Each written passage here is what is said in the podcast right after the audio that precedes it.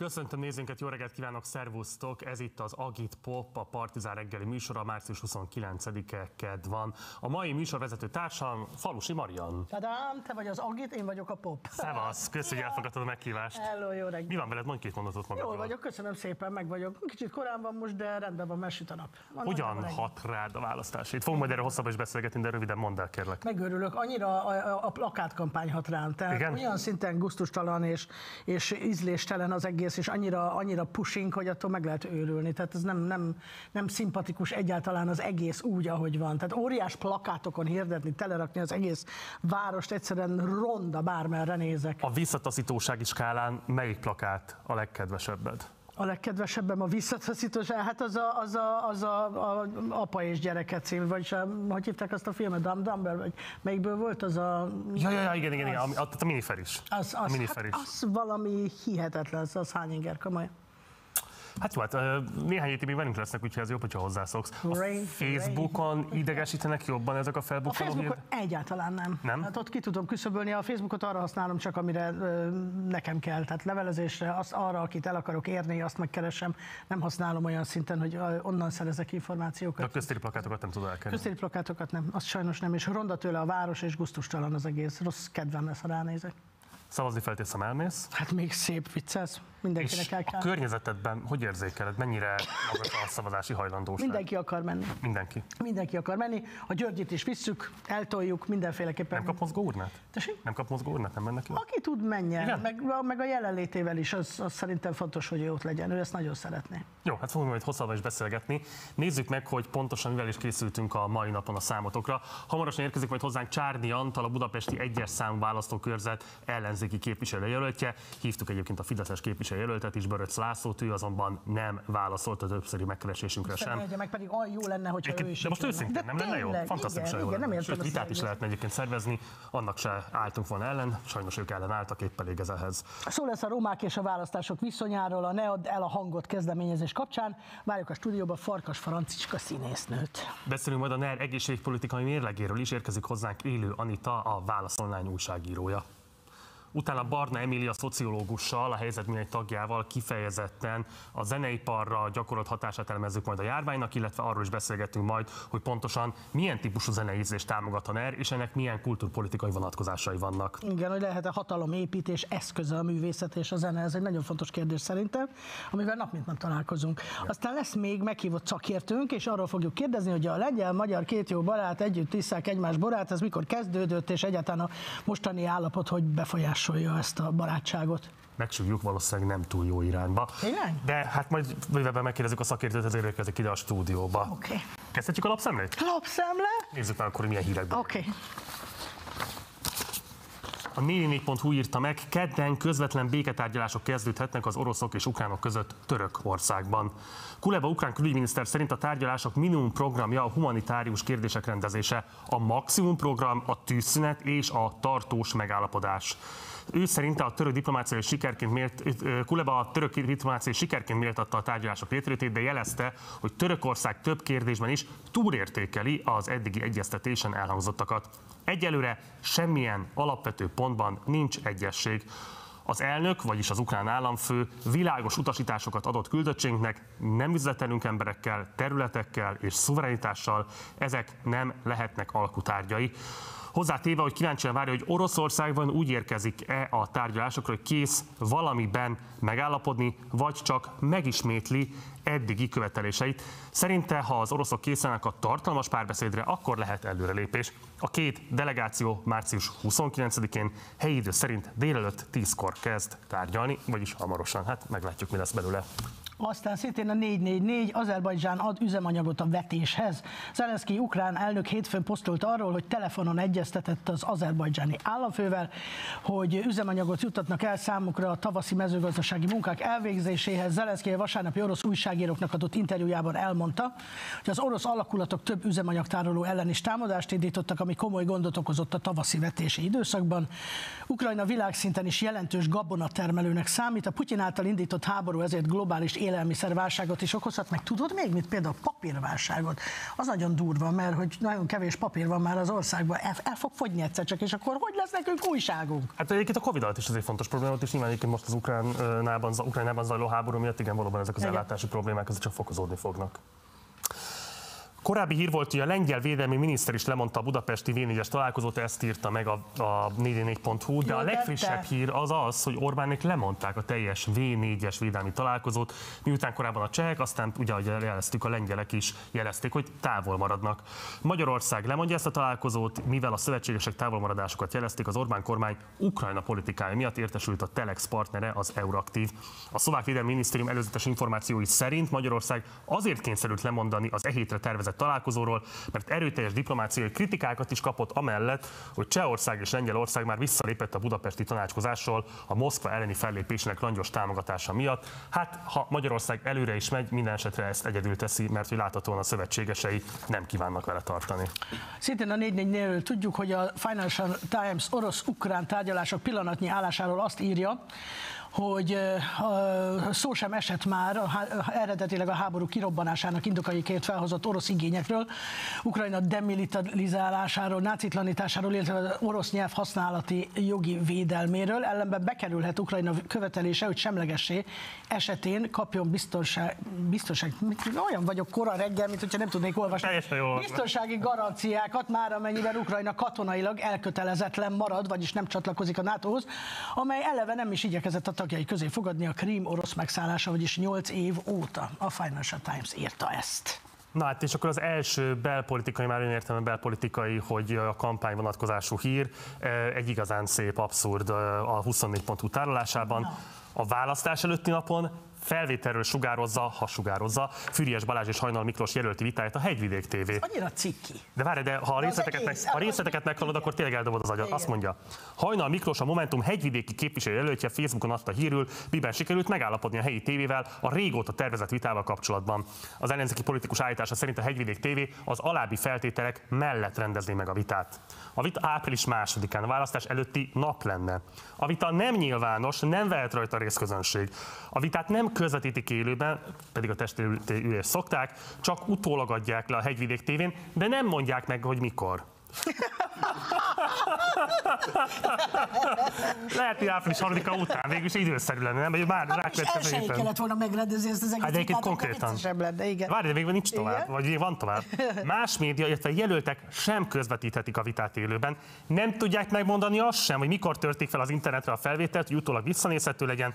A vitáról készült felvételek utólagos felhasználása a Hegyvidék TV engedélyhez kötött. Egészen, egészen abszurd. Ezt tudod, miért csinálják ezt az egészet, hogy vita, kipipálva. Tehát, hogy legyen egy olyan vita, aminek sem értelme, senki nem nézi, azt sem tudják, hogy mikor, kit érdekel, hogy ki beszél miről, de vita kipipálva, és ezzel a szánkban van tömbbe ez a... Egyébként szerintem az egész fideszes félelem a vitától való tartózkodás vonatkozásában teljesen megalapozatlan, megalapozatlan. Igenis egyébként vannak olyan jelöltjek, akik képesek lennek jól szerepelni egy vitában, és abszolút elmérik azt, hogy akár csak a saját maguk jól felfogott érdekével is hogyan nem függ össze az, hogy távol maradnak Igen. a vitától. Arra már nem is beszél egyébként, hogy a demokráciánk szempontjából mire lenne igazából szükség, de hát mindegy, ezt már elkönyveltük, de ez a nem? választás is. Hát persze, hogy az. Választás, ez a választás is viták nélkül fog zajlani. Pedig én szívesen nézek vitát, imádom. Átneugod az utolsó hírt, az pont Miért? Van egy utolsó hír? Ó, oh.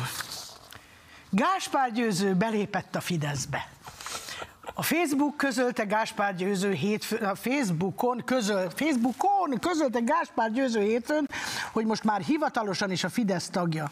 A belépést Budai Gyulának köszönte meg, még meg is köszönt a beléptetést, vagy magát a belépést megköszönt, tehát micsoda dolog ez. Míg a helyszín a bejegyzés szerint a külügyminisztérium volt.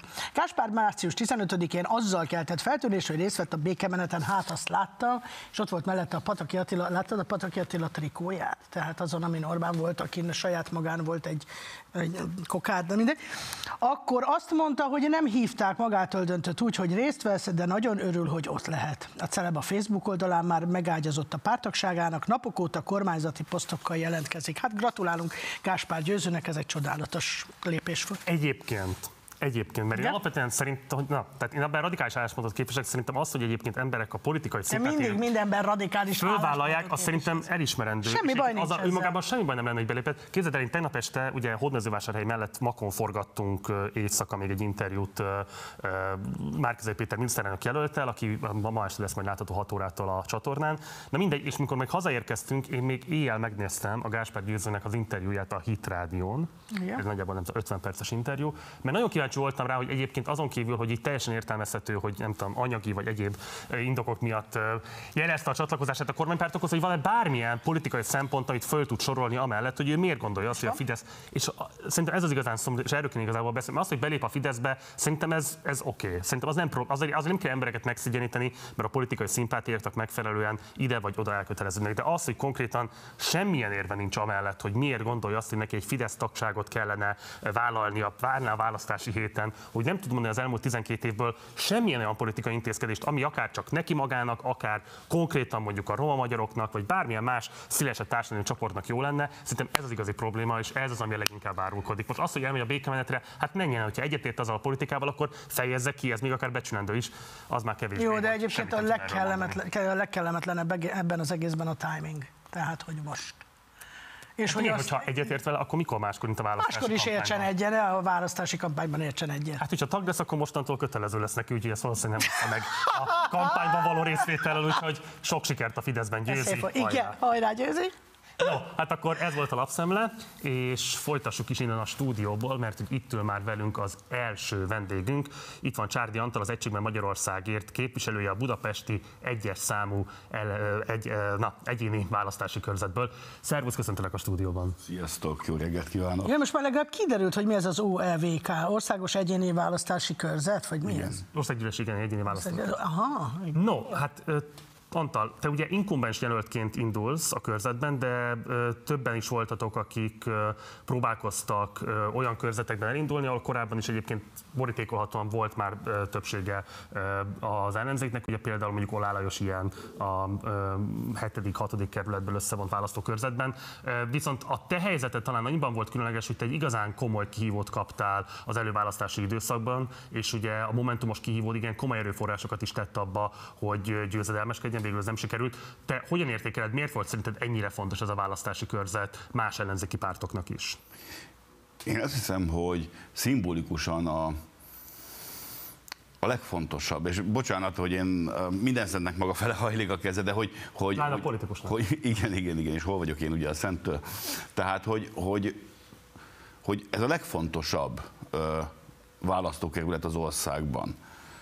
A főváros szíve, a, az ország közepe gyakorlatilag, és nem uh, geometriai értelemben, de hát nézzük meg, ott a vár, ott a belváros, és a belvárost értelmszerűen nem csak az ötödik kerület jelenti, hanem egy ilyen tágabban értelmezett belváros, belvárosról beszélünk. Én, én, én azt gondolom, hogy, hogy ennek van szimbolikus jelentősége. Hozzáteszem a Fidesznek is. Nekem a főváros szíve a 8. kerület, csak hogy mondom, igen. Hozzátartozik a választó. Hála a jó Istennek, nagyon nagy baj lett volna, nem? Igen. Jó, beszéljünk arról egy kicsit, hogy ugye Böröc László indul még ebben a körzetben. Uh, ahogy mondtam már korábban, mi szerettük volna őt hívni, nem sikerült sajnos uh, elérnünk, hogy elfogadja a meghívásunkat. Ugyanakkor azért azt lehet látni, igen erőteljesen kampányol a körzetében. Én ugye láttam például ezeket a plakátokat, amelyben valamilyen farsangi mulatságot hirdetett meg polgári bál, talán ez volt a híre a dolognak. Te hogyan tapasztalod, milyen típusú mozgósítással készülő, hogyan próbálja meggyőzni a választókat arról, hogy ráadják a szavazatukat? Elsősorban én bevallom töredelmesen, a saját kampányomra figyelek. Ö, ö, mindenki számára, és ez különös az ellenzéki oldalon igaz.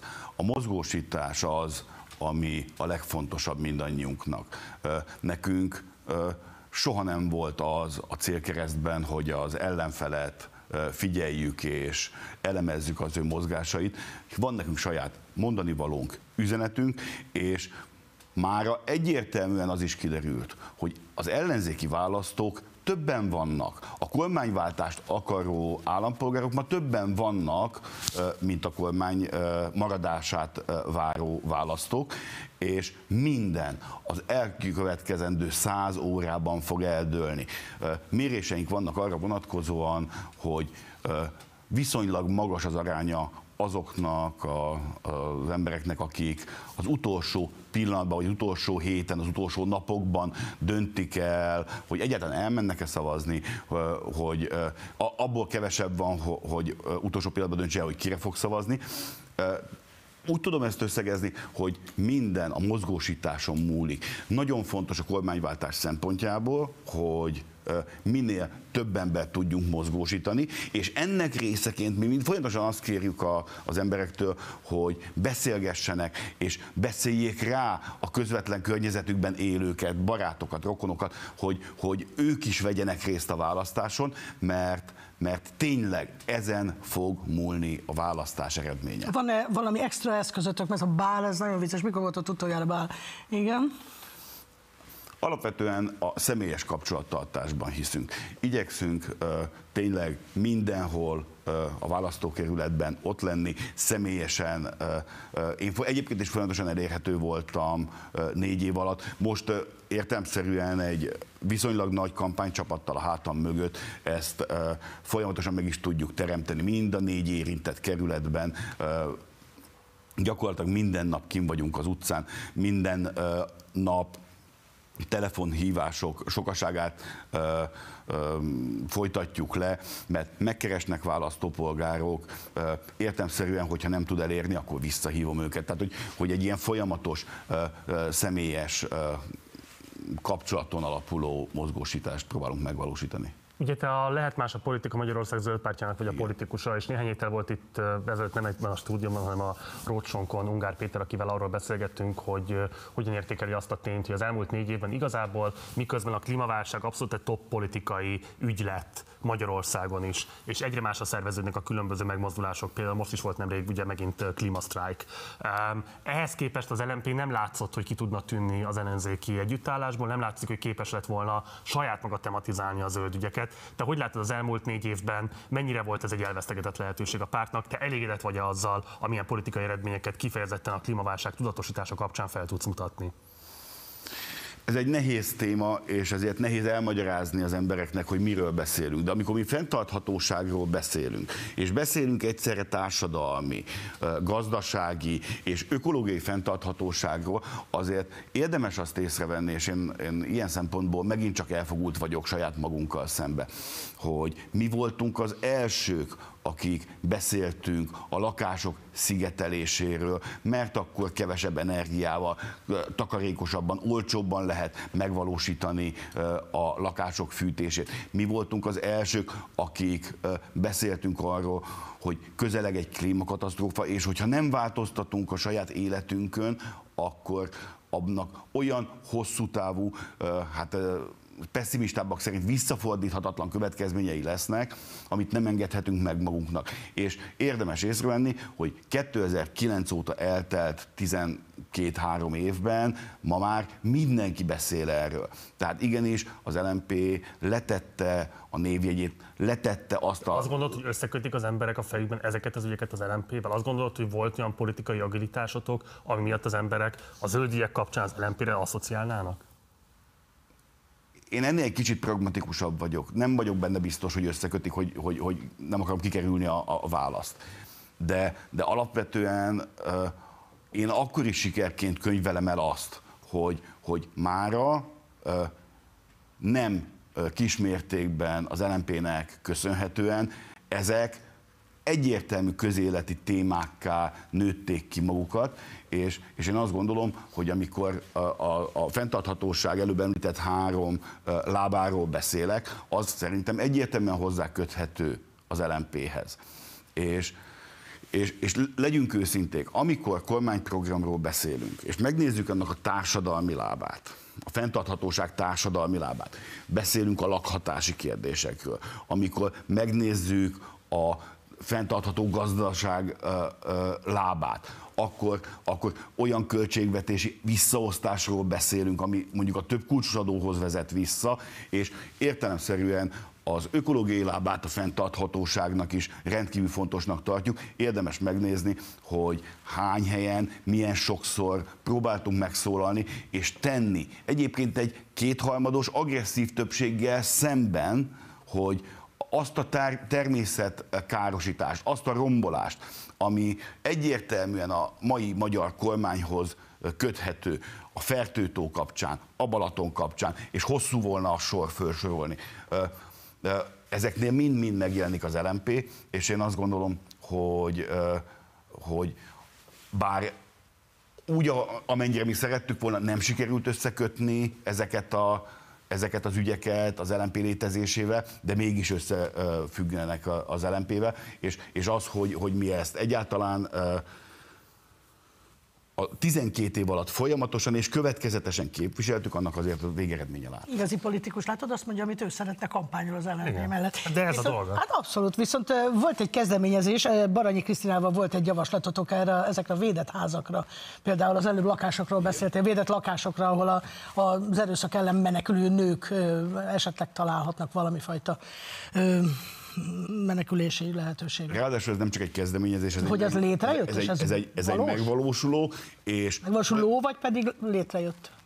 Ez egy folyamat. Aha. Tehát, hogy részben megvalósult, van meg sem tudom mondani, hogy most pontosan hol tart, van egy néhány lakás, ami már egyébként kifejezetten erre a célra van, kvázi félretéve. Uh-huh. Azért azok óvatosan, mert ezek tényleg védett lakások, tehát hogy, hogy, hogy ennek az a lényege, hogy nem, kell, nem szabad tudni, hogy hol van.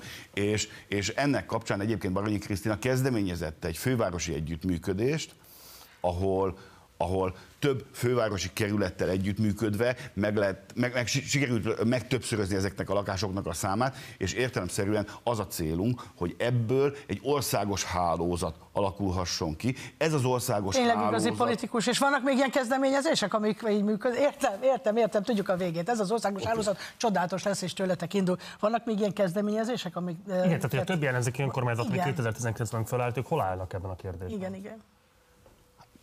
Nézd, nézzétek, én elsősorban a választókerülettel foglalkozom. Mi például pont Krisztával és Pikó Andrással és Jámbor Andrással, ugye a, a 8.-9. kerület másik részének a, az ellenzéki képviselőjelöltjével egy olyan együttműködési megállapodást kötöttünk, ami, amiben vállaljuk azt, hogy kormányváltás esetén ezek a kerületek vissza fogják kapni az elmond, elvont fejlesztési forrásokat, csak hogy, hogy nagyon konkrét legyek, ugye pont a nyolcadik kerület volt, aki ha jól emlékszem, több mint 1,2 milliárd forintot bukott csak azon, hogy elvettek már megítélt támogatásokat.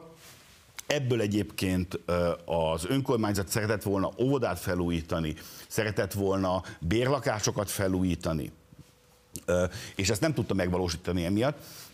Ráadásul ugye én 9. kerületi önkormányzati képviselőként kezdtem a pályafutásomat, tehát a szívemhez egészen szorosan közel áll a szociális városrehabilitáció, ami ugye arról szólt, hogy a középső Ferencvárosban található önkormányzati lakásokat gyakorlatilag fölújította az önkormányzat. Nem eladta alacsony áron a tulajdonosnak, hanem megtartotta a saját tulajdonában, Viszont egy olyan élet olyan, olyan felújítást végzett ezeken a lakásokon, ahol jelentős életminőségváltozáson mentek keresztül az ott élők, és ezt fontos volna folytatni, és nagyon fontos lenne kormányváltás esetén, hogy komoly milliárdokat tegyünk egy új bérlakás építési rendszerbe a felújítás. 9. keretben egyébként példaértékűek azok a terek, amik ott létrejöttek, az Igen. fantasztikus lakások vannak ott körbe. Az talán kevésbé ismert a szélesebb közönség számára, hogy te eredetileg zöldséggyümölcsárus vagy. Igen. És azt áruld el nekem, hogy azt szerintem az, tehát az infláció fogalma az egy elvon, elvon dolog, a hétköznapokban nem biztos, hogy jól érzékelhető, de hát mindannyian járunk vásárolni, és látjuk azokat az egészen szélsőségesen megdrágult zöldségeket, gyümölcsöket, amik egy évvel ezelőtt tényleg 25-30%-kal voltak olcsóbbak, mint amit most kell érte fizetni. Miért nem tematizál jobban az ellenzék azt, hogy kifejezetten az ilyen létfontosságú élelmiszerek mennyire megfizethetetlené váltak az elmúlt időszakban? Miért nem látunk ellenzéki képviselőjelölteket a piacokon glasszálni és nézegetni a különböző árcédulákat, amelyeken tényleg olyan összegek vannak ma már, amelyek hát nagyon sokak számára megfizethetetlené váltak az elmúlt hónapokban. Elnézést, a kérdés ez az is hozzátartozik, hogyha az ellenzék nyer, nyer, nyer akkor tud-e bármiféle valamit mondani jövőben látóan ezzel az ár kapcsolatban? Hű. Ez Ma reggel nem tudok fogalmazni, nem tudom, mi történt. Igen, de érted, Vettél ugye? fogalmazásgátlót.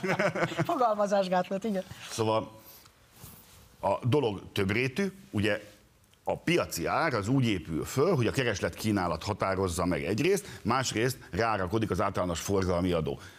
Hosszú-hosszú évek óta küzdünk azért nagyon-nagyon határozottan, hogy az alapvető élelmiszerek áfája ne az Európa világbajnok nagyságrendű 27%-os nagyságrend legyen, hanem kerüljön az összes alapvető élelmiszer, kenyér, tej, liszt, és hosszasan sorolhatnám cukor, mind-mind-mind kerüljön az 5%-os sáv alá. Ez önmagában már egy árcsökkenést eredményezne. Ugyanakkor azt is látni kell, hogy egy olyan támogatási rendszert kellene kialakítani kifejezetten az zöldséggyümölcs kertészetek számára, kifejezetten az alapvető élelmiszerek előállítói számára, amik biztosítják az ő versenyképességüket. Miről is beszélünk? Arról beszélünk, hogy amikor versenyképességet akarunk növelni, akkor ö, olyan beruházásokat kell elvégezniük ezeknek a jellemzően családi ö, cégeknek, vagy családi vállalkozásoknak,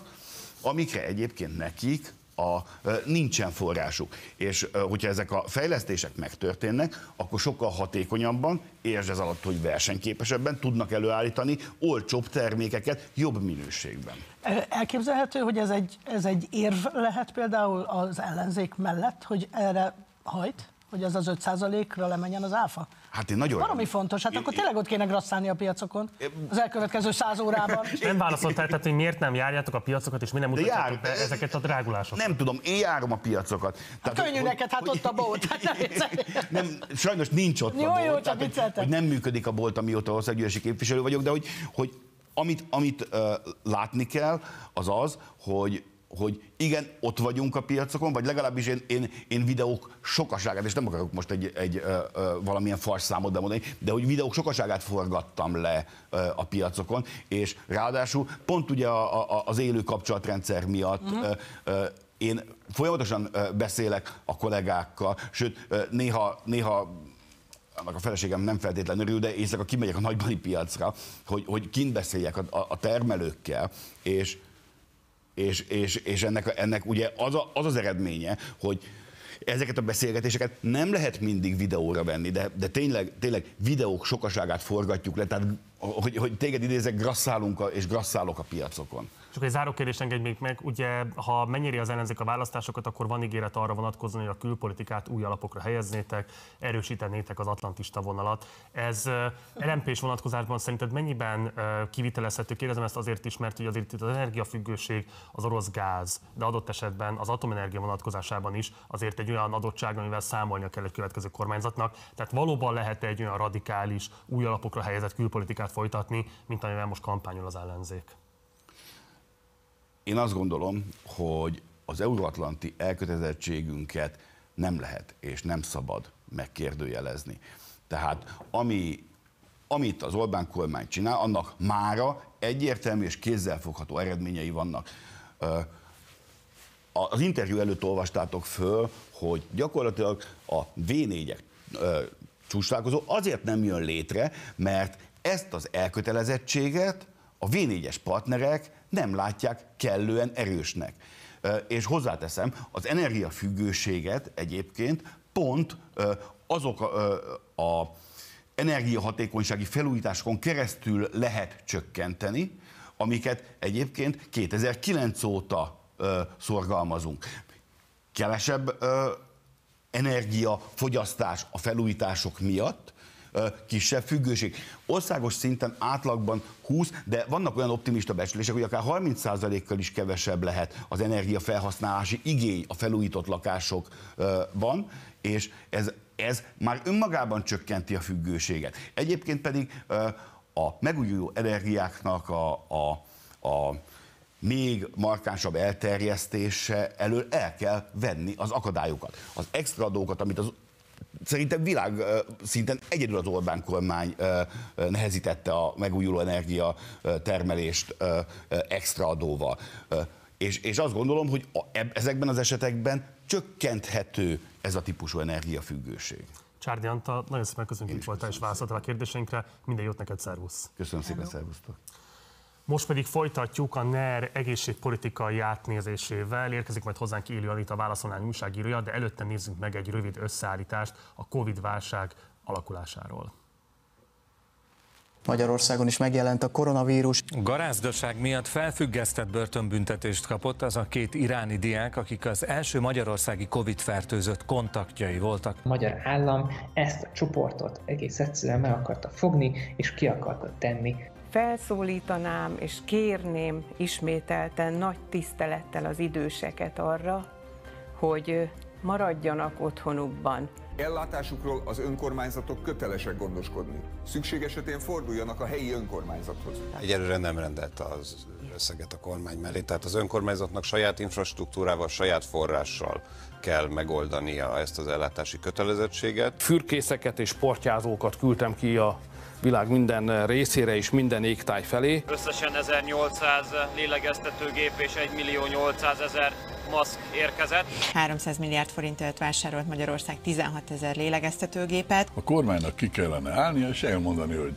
á, kérem szépen mi annyira aggódtunk, hogy itt még lesz egy második hullám, hogy vettünk 16 ezer lélegeztetőgépet. Kiállhatna a kormány azzal is, hogy Kérem, hülyék voltunk, mert nem hallgattunk a miniszterelnök úrra, aki azt mondta, hogy 8000 lélegeztetőgépre van szükség, és van a harmadik változat, hogy kérem szépen, bocsánat, lemondunk, mert elloptuk ennek a pénznek a nagy részét. Megszavazta a parlament a rendkívüli jogrendet, egyetlen egy nem szavazat érkezett.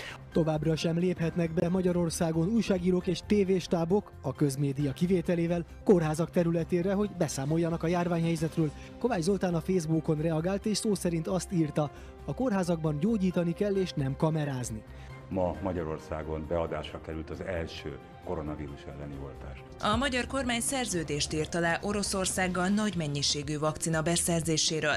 Veszélyhelyzeti engedélyt adtak a Sputnik vakcinának, ezt tervezik a kínaival is. Érdemes gyorsan végigvenni a vakcinák közötti jelentős különbségeket. Ugye van az amerikai Pfizer, az AstraZeneca, a Moderna, az orosz Sputnik és a kínai Sinopharm. A magyar álláspont nagyon világos, mindegy, hogy a macska fekete vagy fehér, csak fogja meg az egeret. Szijjártó Péter tegnap azt mondta, hogy ma minták érkeznek Magyarországra az orosz vakcinából, ezzel pedig Magyarország lesz az első, aki ebből a vakcinából mintát kap. A demokratikus koalíció ezért figyelmezteti a kormányt, ne akarjon magyar embereken emberkísérleteket végezni, és ne akarja, hogy Magyarország a putyini Oroszország kísérleti laboratóriuma legyen. A kormány tegnap este nyújtotta be a módosító javaslatot, akár szeptember végéig is maradhat a különleges jogrend.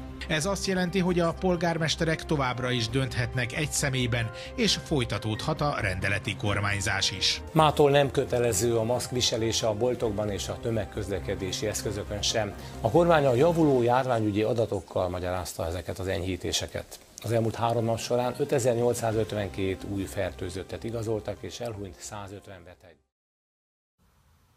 Ő és folytatjuk innen a stúdióban. Rendszeresen fel szoktuk hívni a figyelmet Élő Anita cikkeire a Válasz online amik talán a legalaposabbak a magyar egészségügy, illetve a Covid járvány alakulásával kapcsolatban, úgyhogy nagyon örülünk annak, hogy most is itt van velünk a stúdióban. Szervusz Anita, köszönjük elfogadtad a meghívásunkat. Jó reggelt, sziasztok!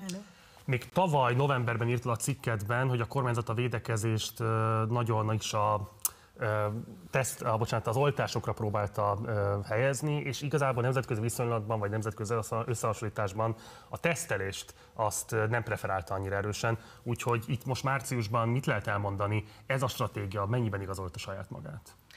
Szerintem egy nagyon izgalmas dolog volt ez, hogy egy ilyen kísérletben vettünk részt. Az egész világ persze, de nekünk különösen izgalmas volt, mert egyszer végre olyan történt Magyarországon és a magyar egészségügy, ami nagyon, nagyon ritkán, hogy abban a pillanatban, amikor egy technológia megérkezik Európába, akkor nálunk is itt van.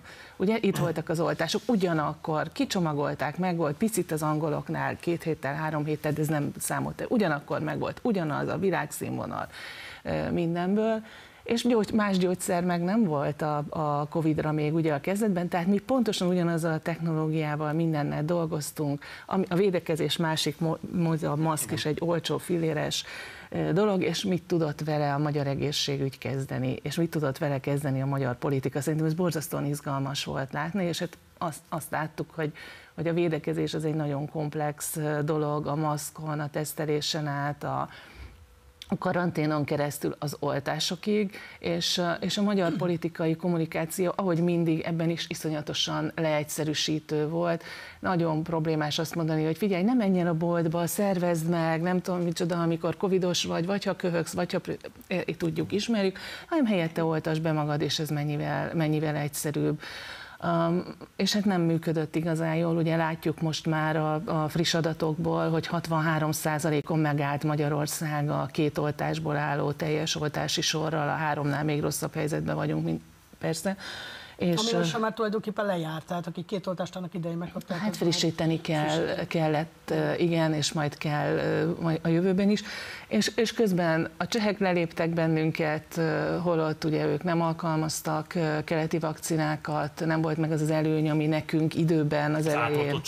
hagytak le bennünket? Le, igen, igen, és már két balti ország is lehagyott bennünket, mert mi egyszerűen megálltunk. A társadalomnak egy réteg erre vevő, a másik meg nem és a védekezés többi lábát, ami még iszonyatosan fontos lett volna, például a, a tesztelés, mert hogy, hogy azt már megtanultuk, hogy a gyerekektől indul el a, az újabb Covid hullám, én mondom, hogy a gyerekektől az én koromban, de hát ugye a fiataloktól indul el, a gyerekektől és a fiataloktól, tizenévesektől, huszonévesektől indul el, főleg az iskolákból, ugye ez, a, ez az egyik ilyen keltetője az újabb és újabb Covid hullámoknak, és ha nem tesztelünk, nem nézzük, nem biztosít ingyenes teszteket az állam, vagy nem biztosított azokban a hullámokban, amikor nagyon súlyos és nagy arányú halálozást okozott az adott vírusvariáns, akkor hát az történt, ami történt, hazavitte a nagymamának, mert nem tudták, hogy csak köhög, prüszköl vagy covidos.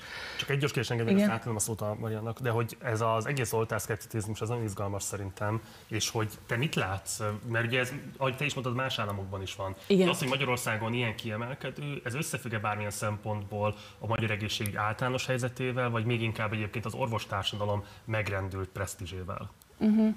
Nem vagyok benne biztos, hogy nálunk ez olyan nagyon kiemelkedő. Inkább azt látom, és nem mérjük, csak a benyomásaimat mondom, hogy, hogy valószínűleg az van inkább, hogy a 63 ig könnyen el lehetett jutni. Uh-huh hirdetésekkel, nem tudom én mivel, de az az apró munka, az a sziszi-fuszi kis munka, ami az, ahhoz kellene, hogy valakit, aki bizonytalan meggyőzzenek, vagy aki olyanokat meggyőzzenek, aki nem tud elmenni egy kórházi oltópontra. Ugye azért, azért megyeszékhelyen vannak, nagyvárosban vannak, falusi szegényeket, nehezen mozgó időseket meg tudjanak győzni arról, vagy meg tudják szervezni, hogy oda menjenek.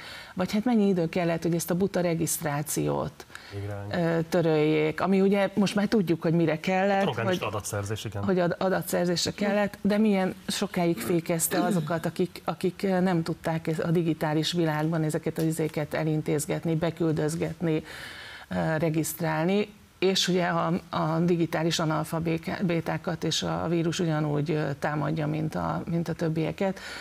Szóval meg, meg volt, megvan, és most is megvan tulajdonképpen a, a világ technológia, itt van, itt van nálunk, és ennyire tudjuk használni. Úgyhogy nem vizsgáztunk nagyon jól, és nem vizsgázott jól a, a, az egészségpolitika sem, mert mindazokat a dolgokat, amiket csinált, vagy nem csinált az elmúlt, most már hány évben, 12 évben, az, azt, azt a Covid nagyon, nagyon erőteljesen rámutatott, leleplezte, megmutatta, hogy nincs tiszti orvosi szolgálat, hogy szétrobbantották az országos hálózatot, és úgy kellett nekiállni gyakorlatilag egy járványkezelésnek, hogy az a, az a mindent beszövő háló, tehát akkor működik jól ugye ez, hogyha van egy országos hálózat, hogy bárhol előjön egy fertőző betegség, akármilyen, bármikor, akkor legyen mire támaszkodni. És hát kiderült, hogy a megyei tisztiorvosi szolgálatoknál amit NNK-nak hívnak ugye éppenséggel, hát ott kóvályog egy-két ember, mert, mert le, leépítették a, az egész hálózatot, és hát láttuk még, bocsánat, még annyit hadd mondjak, hogy nagyon népszerű az országos tisztifőorvos a, a nyugdíjasok körében, sokan kedvelik őt, de hát azért nagyon messze áll attól a, attól a technológiai ismerettől, szervezéstől, modern menedzsment ismerettől, vagy valahogy titkolta előlünk az elmúlt két évben, tehát nem látszott, hogy ő ennek az egész védekezésnek egy olyan arca, amit sok országban láttunk, és itthon Én is nem akarok, hanem inkább volna. okoskodnék ez ügyben, hogy rátették a politikát erre az egészre, és az embereket szinte politikai állásfoglalásra készítette az, hogy ők most melyik oltást vállalják vagy csinálják, és, és ilyen furcsa volt, hogy, hogy, hogy elkezdtek hezitálni azon, hogy beoltassák-e magukat azért, mert ez mondta, vagy az mondta. Tehát ez, ez, ez szerintem nagyon sokat ártotta a magának az egészségügyi elképzelésnek, hogy a politika ide is betette. Igen, az elején vitte, Rossz. mert vitte a táborokat az oltóhelyekre, aztán meg, meg kiderült, hogy már tovább nem viszi. Igen, de aztán amikor rát- rátették a közveti orvosokra, utána a következő döntést rátették a cégekre, hogy valaki hordjon nem maszkot oltasson-e. Tehát, hogy, hogy, hogy mindig így ki lett szórva, hogy valaki más döntsön, de közben ö, fényezték magukat a politikusok. Igen, én ezt alapvetően egyébként nem tartom bajnak, hogy egy csomó mindenben mi dönthetünk helyben, tehát ez nem olyan nagyon, nagyon rossz dolog. A gond az, hogy hát vannak dolgok, amiket a kormánynak kell meghozni. Vannak olyan intézkedések, amikről neki kell dönteni, és ha például későn zár egy Ugye a, a, a mostani omikron hullám nem okoz olyan súlyos betegségeket, a betegséget, szövődményeket, a, vagy kisebb arányban a, az oltottaknál, de hát voltak olyan hullámok, mondjuk a delta, ami nagyon, súly, nagyon nagy arányban, nagyon keményen, és nem zártak, mert mindig politikaiak mérlegelnek mindent, hogy mit hoz, mit nem hoz. Igen. Megmérik, hogy halottakat akarunk-e, vagy pedig azt, hogy bemehessen menni fröccsöt inni, vagy kávét inni egy kávéházba, vagy nem tudom, hogy micsoda, és ha ha a nép hangja azt mondja, hogy ő fröccsöt akar, vagy kávét akar, akkor jöhetnek a halottak. Most hol állunk azzal, hogy az ukrán menekültek, akik Ukrajnában elég magas volt a, a mm, Covid Igen. állása, hogy, hogy ők most hoztak, nem hoztak, ez most egyáltalán nem kerül szóba.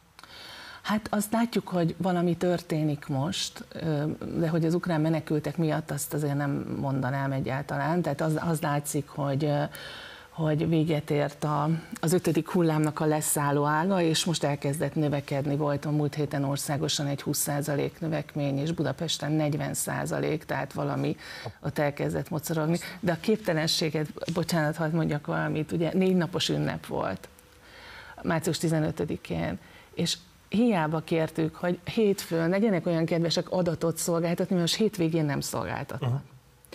És most se szolgáltattak.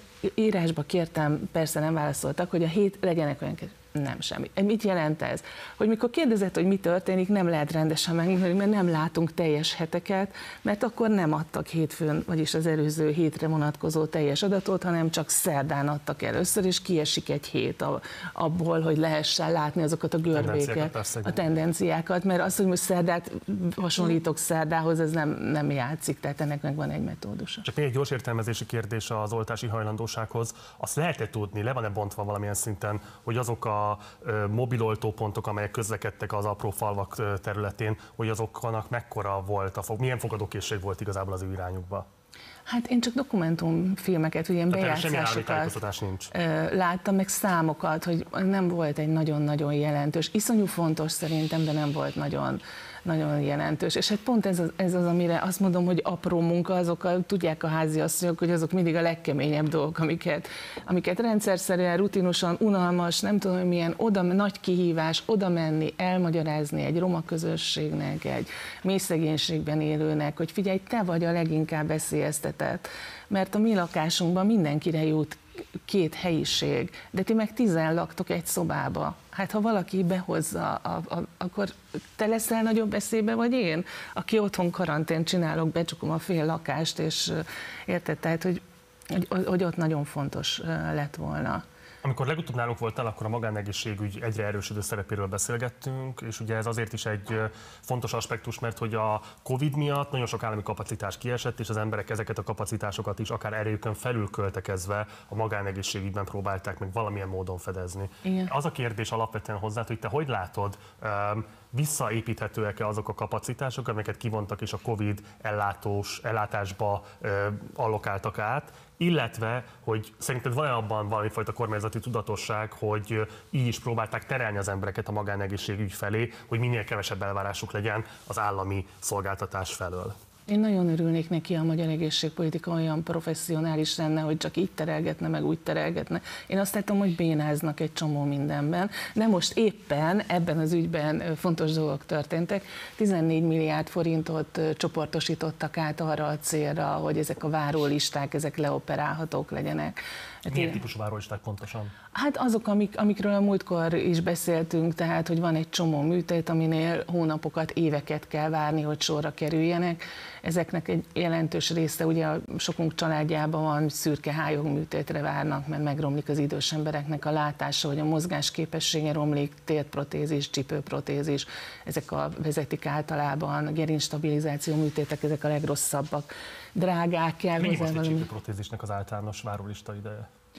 Hú, a, a, a múltkor néztük, és ugye az derült ki, hogy nem tudom megmondani, hogy mennyi most, mert eltüntették a várólistát, tehát azt lehet, Hát azóta se lehet akkor azt lehet megmondani, hogy az elmúlt hat hónapban mennyit vártak, és az is egyik éjszakáról a másikra iszonyatosan lecsökkent, vala, valami csoda történt. De ennél fontosabb, hogy a propaganda működik, ennél fontosabb az, hogy tényleg adnak pénzt arra, hogy a kórházak leoperálják a, a várólistákat. Bocsánat, hogy ilyen csúnyán mondom, de az a lényege az sem. egésznek Érthető, abszolút nem. hogy ezek, ezekhez ugye kell túlmunka egyrészt, hogy, hogy megtörténjen valami ösztönző, hogy dolgozzanak, és ezeknél mind nagyértékű valami protézis, implantátum valami kell, és ez, ezért is kerülik alapvetően az intézmények azt, hogy hogy nagyon sokat műtsenek ezekből, mert drágák. De most pénz jött erre, és, és meg, ez meglökte a várólistákat, és hála Istennek azok, Szuper. azok fogynak. Választási időszak hajrájában vagyunk. Volt-e valami olyan nagyon jellemző és fontos dolog, amivel a, az ellenzék tudott kampányolni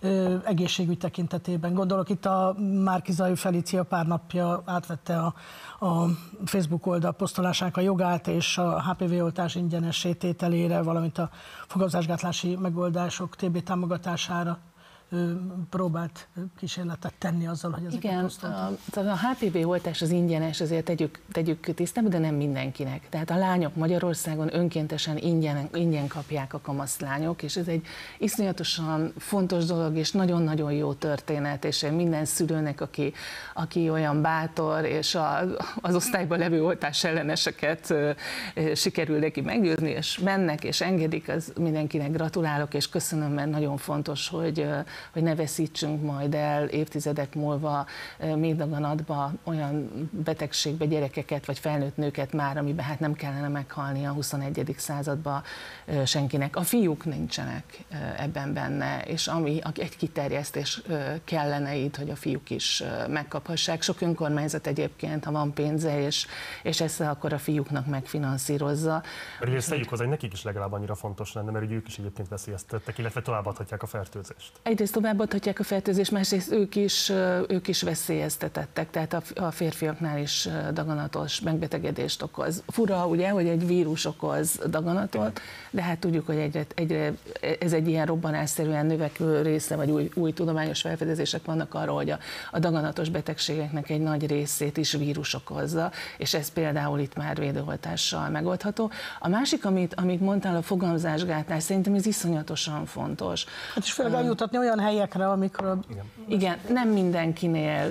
Szóval én, én abban nem hiszek, hogy mindenkinek ingyen kell adni a fogamzásgátlót, mert a társadalom jelentős része meg tudja vásárolni magának a modern foga- fogamzásgátló eszközöket, de van egy réteg, ahol az abortuszt használják hát nem fogamzásgátlásra, mint tudjuk, de borzasztó módon születésszabályozásra, és ez nagyon fontos lenne, hogy ennél a rétegnél tudjanak segíteni, és éppen nézegettem, hogy ez mekkora költséggel járna. A, a hazai roma lakosság jelentős része fogamzásgátló injekciókat használ, ami több hónapra de ez így nagyon érdekes, ezt nem nagyon hallunk egyébként középosztálybelieknél. De most sem hallottam, hogy lehet vénásan ö, Ez fogamzásgátlás. nem, nem vénásan van, ezt, ezt a karba adják, ha jól tudom, ezt, a, ezt az injekciót, sok mellékhatása van, viszont van egy olyan kedvező hatása is, hogy két-három hónapra biztosítja a, a, tehát segít elkerülni a, a fogamzást. Laikusként azért azt feltételezem, hogy ennek nagyon komoly egészségügyi kockázatai vagy mellékhatásai Gondolom is hormonális cucc, meg minden, tényleg. persze. Minden, minden fogamzásgátló tabletta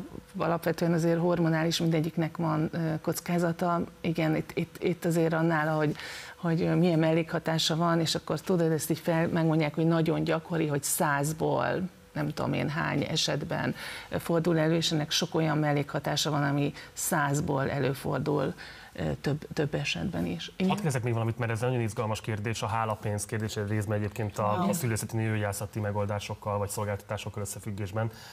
Ugye a koronavírus járvány egyik következménye volt, hogy valamelyes elkezdték rendezni az orvosbéreket, bár sajnos a szakápolói személyzet béreit nem rendezték, Igen. viszont egyébként büntethetővé tették a hálapénz adását és elfogadását is betiltották a magyar egészségügyben, amiről alapvetően pozitívan számolt be a sajtó. Ugyanakkor engem nagyon Szerintem egy nagyon izgalmas aspektust hozott be a Halász Júliának egy filmje, most jelent meg a 444-en, amely a szülészeti nőgyógyászati ellátásokhoz való hozzáférés problematizálta, és főként azt mutatta be, hogy nőknek alapvetően mennyire megerősítette, vagy felerősítette a kiszolgáltatottság élményét az, hogy ez a típusú eszköz, ami ott volt a hálapénzként a kezükben, ez igazából nincs már meg, és az állami szektorban igazából semmifajta érdekérvényesítési lehetőség ilyen értelemben már nem maradt, tehát hogy anyagilag sem tudják motiválni sem a személyzetet, sem az orvost arra, hogy elvégezze úgy és olyan formában a szülést, ahogyan azt ők egyébként méltóságteljesnek, biztonságosnak és így tovább tartanák. Mit lehet elmondani általánosságban hálapénz kivezetéséről. Milyen típusú konfliktusokat hozott be, amikről kevesebbet beszélünk most? Még? Ez egy szörnyű beidegződés egyébként, hogyha az, azt gondolja, hogy ad pénzt, akkor jobban odafigyelnek rá. Borzasztó. Hát de tedd a szívedre a kezedet, nyilván valahányszor édesanyáink, Igen. nagyanyáink, nagypapáink, tök mindegy hozzátartozóink. Ide teszem a kezemet a szívemre, soha életemben senkinek, semmilyen orvosnak, soha egy fillért nem adtam. Hát én ezt nem tudnám oda tenni, de akkor Érdekes. inkább Anita, te mondd el, hogy hogyan változtatta meg esetlegesen a hálapénz gyakorlatát. Éppen egy ilyen cikken dolgozom, remélem, hogy majd előbb-utóbb el is, el is készülünk vele. Én azt, azt látom, hogy, hogy egyrészt tényleg nehéz helyzetbe hozta a, a, a betegeket, ami hát teljesen meglepő, vagy, vagy lehet, hogy nem annyira meglepő, mert ugye a hálapénz egy hiányt a pótlására van. Magánegészségügyben, magánkórházban van hálapénz? Hát nincs, ott megfizeted a figyelmet eleve benne van az árban. Itt is megfigyelnéd, megfizetnéd elvileg ugye a járulékoddal, vagy a, az adóddal, de azért valamit hozzá kell tenni. Szóval van, vannak, van, van komoly hátránya például azzal együtt, hogy az orvosi béremelésben nem tettek semmilyen ösztönzőt, és, és a hálapénzt is kivezették, ami egy torz ösztönző, de mégiscsak valamiféle ösztönző volt. Ugye ott maradtunk abban, hogy, hogy egyszerűen nem, nincsen, valljuk be, hogyha a bérünkben nincsen semmi olyan elem, ami attól függ, hogy mit csinálunk, és ha így hátradőlök, akkor is egész nap ugyanazt, egész nap, akkor is ugyanazt a bért kapom, akkor azért hajlamosabb vagyok kicsit hátradőlni, mint hogyha azt mondják, hogy ha 120%-ot nyomadsz, akkor 20%-ot rápakolok a fizetésedre. Szóval, hogy ez, ez elmaradt. De ami nagyon érdekes, hogy, hogy azt lát, látjuk, hogy elkezdett mozogni elkezdtek mozogni a betegek, és elkezdték keresni azokat a helyeket, amelyek magasabb minőségben dolgoznak, ahol jobb minőségű az ellátás, vagy a betegellátási kultúra, amiről most beszéltél, hogy kedvesen szólnak, udvariasan szólnak, eltakarják például, nem az ajtó előtt van a vizsgáló, meg ilyenek, ugye, amit azért az emberek megélnek időnként ilyen horrorisztikus dolgokat, szóval elkezdték keresni a, a jobb helyeket, és ez egy picit átrendezi, úgy tűnik a, az egészségügyet, de részleteket nem mondok, majd olvassátok Jó. el a válaszolnányon, hogyha ha elkészülök. Nagyon függ attól is azt kell, hogy mondjam, hogy mit csinál a Covid velünk, mert ha megint lehet arról bennünket, talán itt a jó idő, és nem fog, akkor, akkor nehezebben férek hozzá más természetű anyagokhoz. Itt a választás ebből a szempontból egy kitettség, gondolom, mert hogy nagyon könnyen alakulhatnak ki szuper pontok, nem? A, a COVID szempontjából? Hát igen, most nagyon sok ember lesz egy. Nincs, nem olyan magas a vírusaktivitás, hogy nincs olyan sok beteg, hál' Istennek, és visszatérve a kérdésedre, hogy az ukránok miatt látszik, a menekültek miatt látszik-e valami ilyesmi. Egyelőre nem látszik, fővárosban látszik magasabb, Györmoson, Sopronban és Baranyában látszik egy halmozódás, mm. tehát nem azt látjuk, hogy a határ melletti részen lenne de hát csak erre tudunk következtetni a számokban, hogy ennél részletesebb adatok nincsenek. Illi Anita, nagyon szépen köszönöm, hogy rendelkezésünkre állt, és hogy elfogadtad a meghívásunkat. Sok sikert a cikket, ez várjuk akkor majd a fejleményeket. Minden jót, szervusz, gyere más. Köszönöm, sziasztok! Hamarosan érkezik ide a stúdióba Farkas Franciska és Olá Edmond, akikkel egy új kezdeményezésükről fogunk majd beszélgetni. Ez a Ne add el a hangod, amely kifejezetten a szegénységben élő roma polgártársainkat biztatja arra, hogy ne adják el a szavazatukat, hanem éljenek ezzel a demokratikus jogukkal. Készítettek is egy videoklipet eh, ehhez a kampányhoz. Nézzük meg most ezt a videoklipet, aztán itt a stúdióban folytatjuk a beszélgetéssel.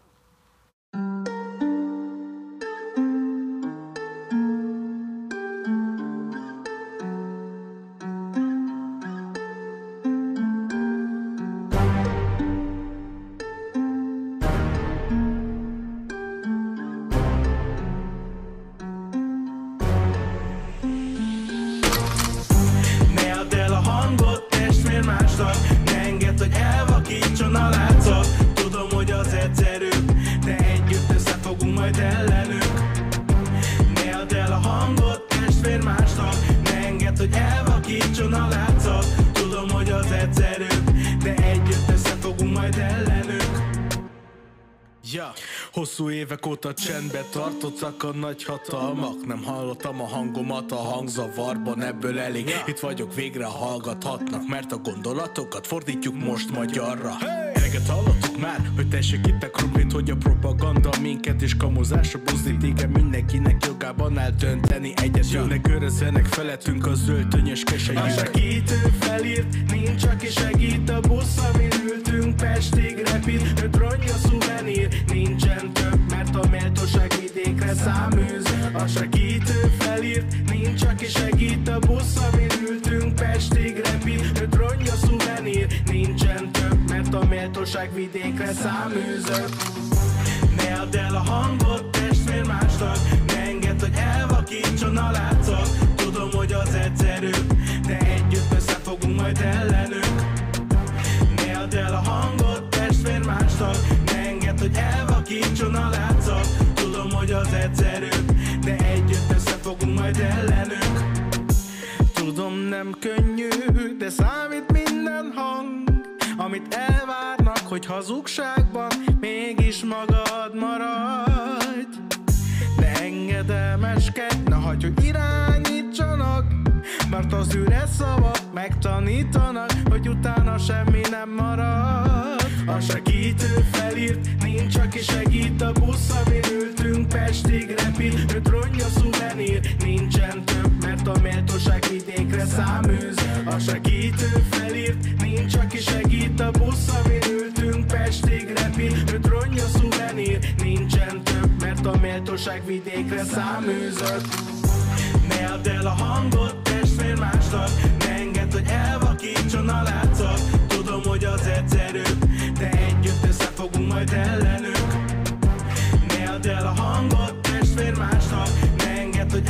elvakítson a látszat. Tudom, hogy az egyszerűbb De együtt összefogunk majd ellenük ne add el a hangot, testvér másnak. Ne engedd, hogy elvakítson a látszat. Tudom, hogy az egyszerűbb De együtt összefogunk majd ellenük Ne add el a hangot, testvér másnak. Ne engedd, hogy elvakítson a látszat. Tudom, hogy az egyszerűbb De együtt összefogunk majd ellenük Nabi Kintyo Alloszári Peromale.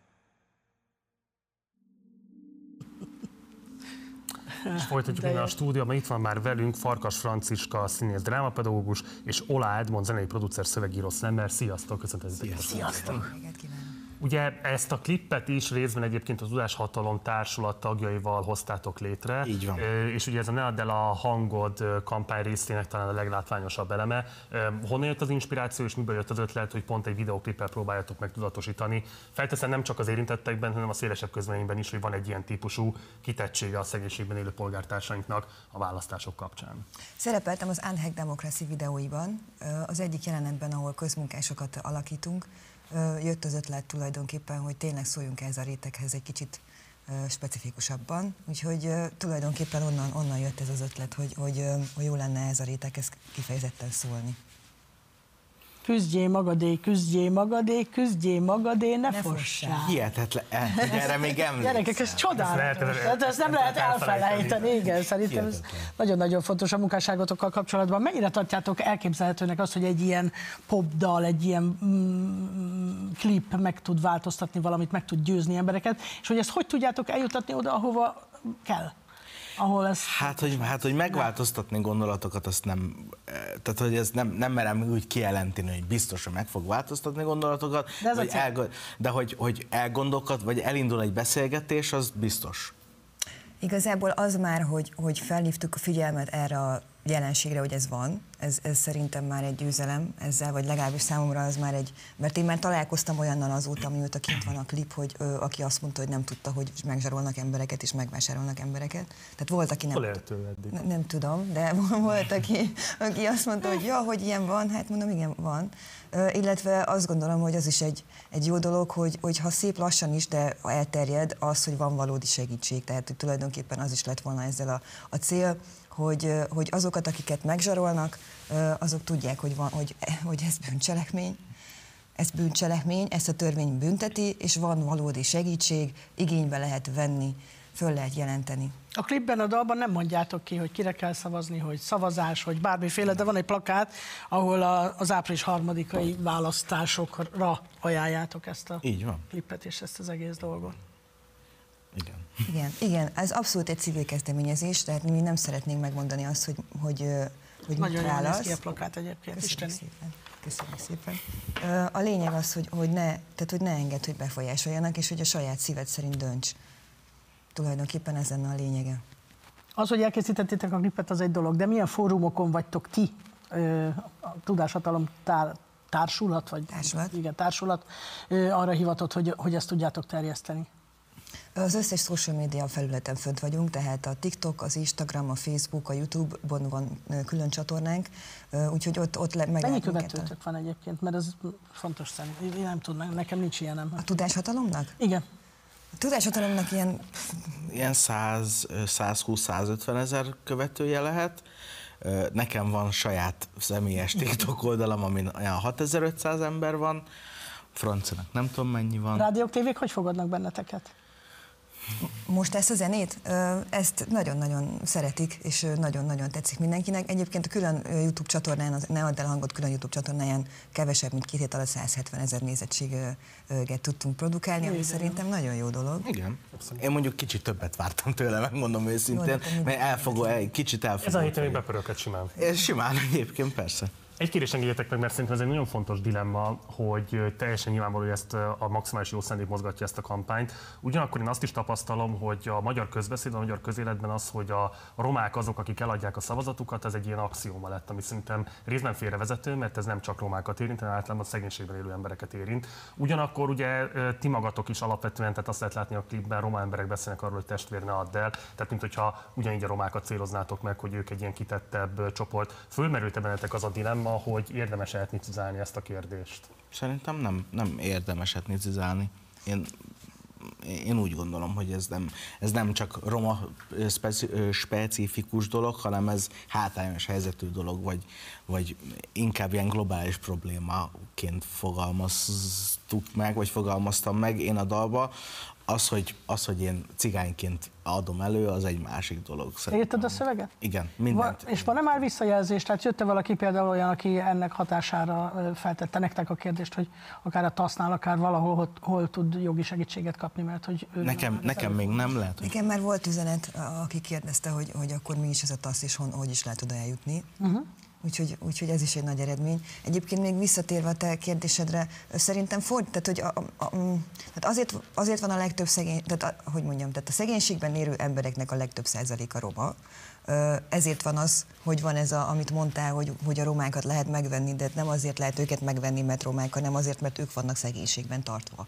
Tehát, hogy igen. Igen, csak azt gondolom, hogy, hogy, hogy nagyon, tehát itt szerintem százezeres, nem milliós nagyságrend az a, az állampolgár, aki adott esetben szintén ilyen típusú nyomások alatt van. Most például mondjuk kormányközeli cégnél dolgozik, Így van. és ilyen nyomás van rajta. Tehát hogy szerintem nem érdemes ez csak a mély szegénységben élni, nyilván ők más típusú kitettséggel néznek szembe, de hát rengeteg olyan hírt hallunk, hogy például állami tisztviselő be kell fotózni a szavazatát. Közpénzekkel fölhívva a cégnél dolgozó ember, be kell fotózni a szavazatát, és egyébként akár mély szegénységben élő nem romának is be kell fotózni a szavazatát, mert egyébként nincs közmunka, nincs egy csomó minden. Ezt most már egyébként oknyomozó ö, cikkek is megerősítették, van rá társadalmi kutatás. Hát képzeld el, egy ilyen országban élsz. Azért megrázó dolog ide bejönni az partizánba, és de valósággal. Nem, nem, nem azért, hogy ezzel most hallok, hanem hogy ez egy elképzelhetetlen dolog. Az. Hogy be kell fotózni a szavazatot. Be, be kell nincs. Vagy más módon egyébként bizonyítani kell, hogy, hogy megfelelő helyre húzta az X-et. Tehát én csak ezért kérdeztem ezt, amit kérdeztem, hogy, hogy, hogy, hogy érdemes-e az amúgy is egyébként nagyon rossz média reprezentációval rendelkező magyar cigányságot még ilyen szempontból is kiemelni, hogy ők elvileg bűnrészesek lennének a hatalom föntartásában. Ezt a szempontot nem gondoltam át, de hogy amikor elkezdtük megcsinálni de hogy akartam egy, tényleg nagyon sok olyan kezdeményezés van most, ami erről szól, hogy figyeljünk oda, hogy tiszta És ez tök fontos, bocsánat, stb., ami nagyon a fontos dolog.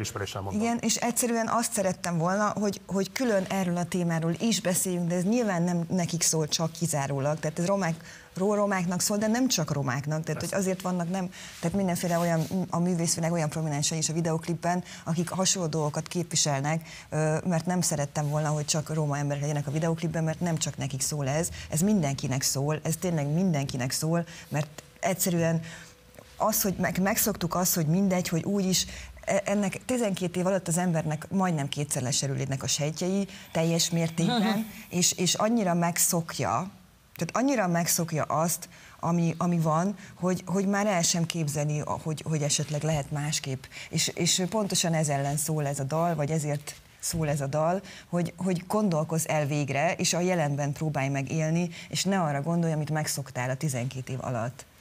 Hmm. Nyártulom a szót a Mariannak. De a kellemetlenkedő trekkel még egy kérdés azért föltennék, hogy egyébként szerintetek ez egy gondolkodásbeli kérdés alapvetően, vagy egy olyan kiszolgáltatottsági tényező, amire hát ilyen nagyon súlyos válaszhiánya van még az ellenzéknek is. Tehát igazából hogyan lehet elérni azt Magyarországon, hogy a választásokon mindenki a lelkiismerete, belátása szerint szabadon adhassa a voksát. Tehát, hogy egy olyan választásra készülünk, és most nem, nem az első, sajnos valószínűleg nem is az utolsó, de hogy most már sokadik olyan választáson vagyunk túl, ahol egész egyszerűen embereknek a tömegei százezrek, nem tudom, milliók, nem tudom, de hogy nem szabad döntésük és elhatározások alapján adhatják le a voksukat, hanem a kényszerítettség okán. Tehát, hogy ezt az aspektust hogyan lehetne jobban tudatosítani, hogy itt van egy olyan típusú felelősség is, hogy nem csak az a kérdés, hogy el tudjuk-e magyarázni az embereknek, hanem hogy lehetővé tudjuk-e tenni, tudunk-e olyan szolidaritást vállalni azokkal, akik ki vannak szolgáltatva, hogy szabadon, saját belátásuk szerint szavazhassanak. Hát... Nem tőletek várom a kérd választ erre föltétlenül, csak mondom, hogy ez szerintem egy olyan dilemma, amit most ez a dal is egyébként lehetővé teszi, hogy beszéljünk róla. Nyilván nem a ti felelősségetek, csak nagyon érdekel, hogy mit gondoltok erről, hogyha már erre adtátok a fejeteket. Figyelj, én, én azt, én azt uh-huh. tudom mondani, vagy azt ö, mondom, hogy, hogy én abszolút megértem a, a, a szegény embert. Mert ha, ha valaki, valaki azt mondja szegény embernek, hogy figyelj már, szállj fel erre a buszra, gyere föl, kapsz 5000 forintot. Családonként, ha öt ember megy, az jó sok pénz. Az már, az már pénz, abból már három napig eszünk.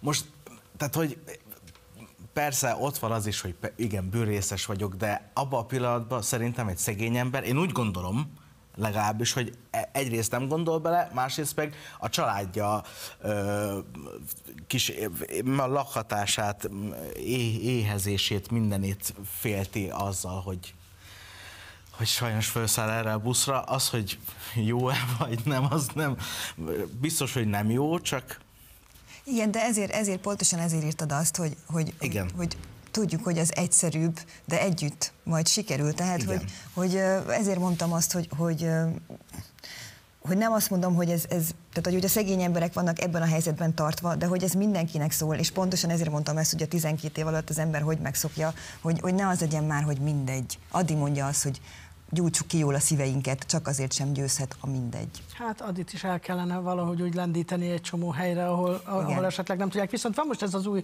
hogy a háborúval kapcsolatban bennem fölmerül mindig az a kérdés, hogy a háborúval kapcsolatban ti vagytok ugye a legnagyobb európai kisebbség.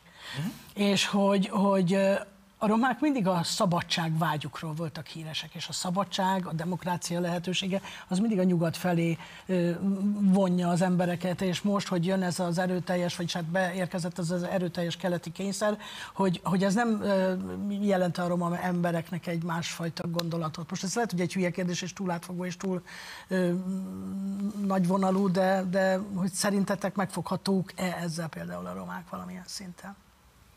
Nem értem a kérdést. Hát, hogy, hogy... Bocsánat.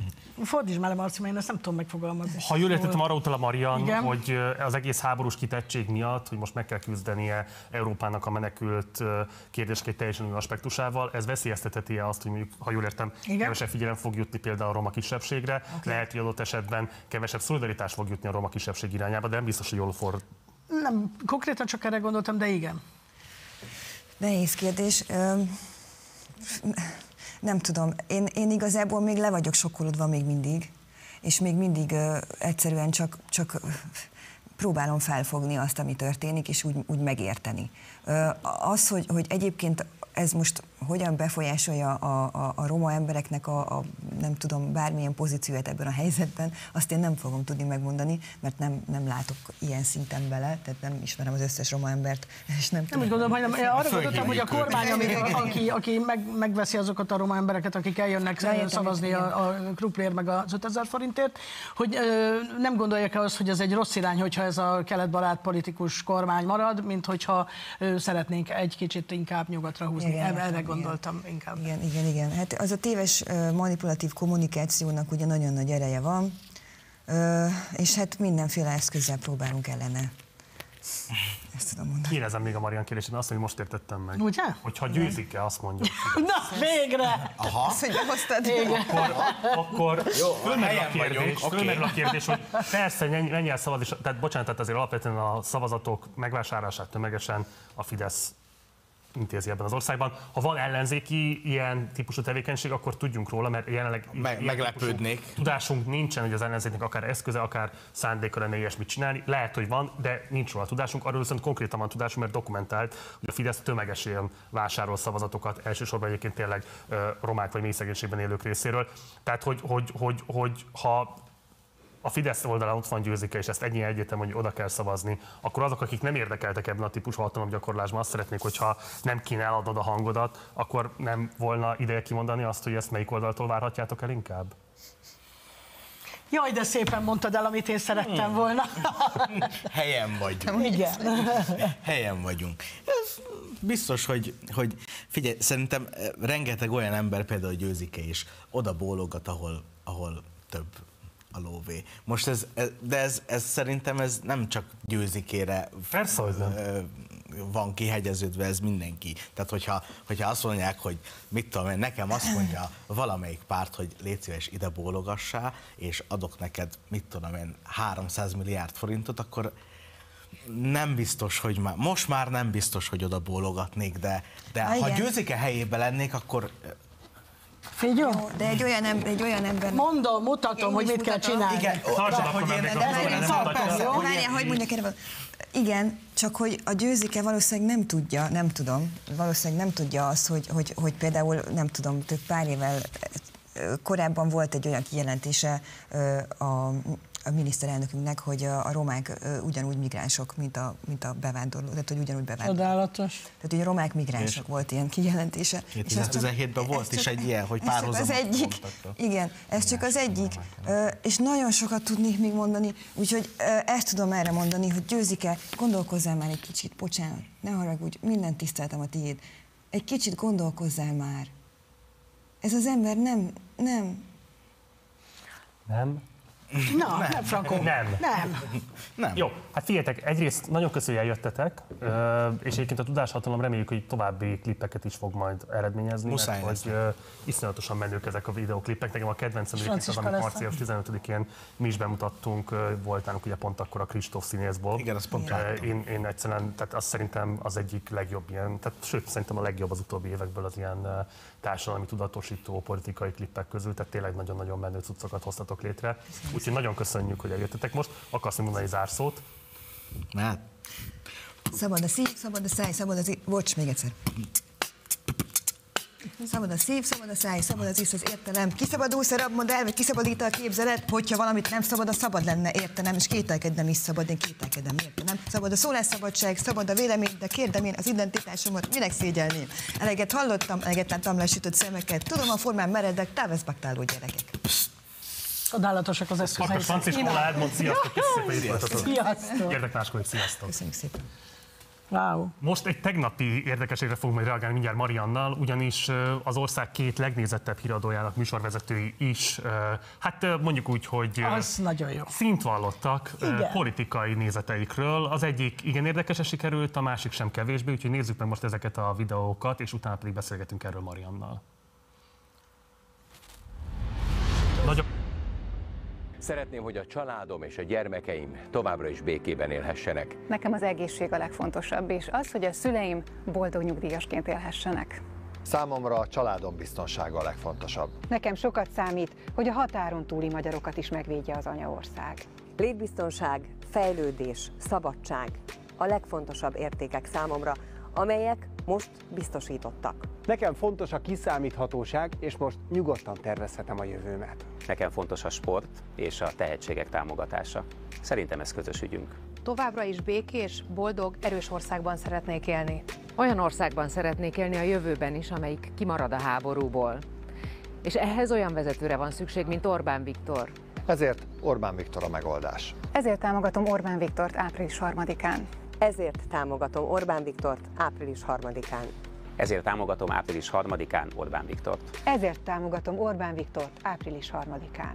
Ezért támogatom Orbán Viktort április 3-án. Ezért támogatom Orbán Viktort április 3-án. Ezért támogatom Orbán Viktort április 3-án. Ezért támogatom április 3-án Orbán Viktort.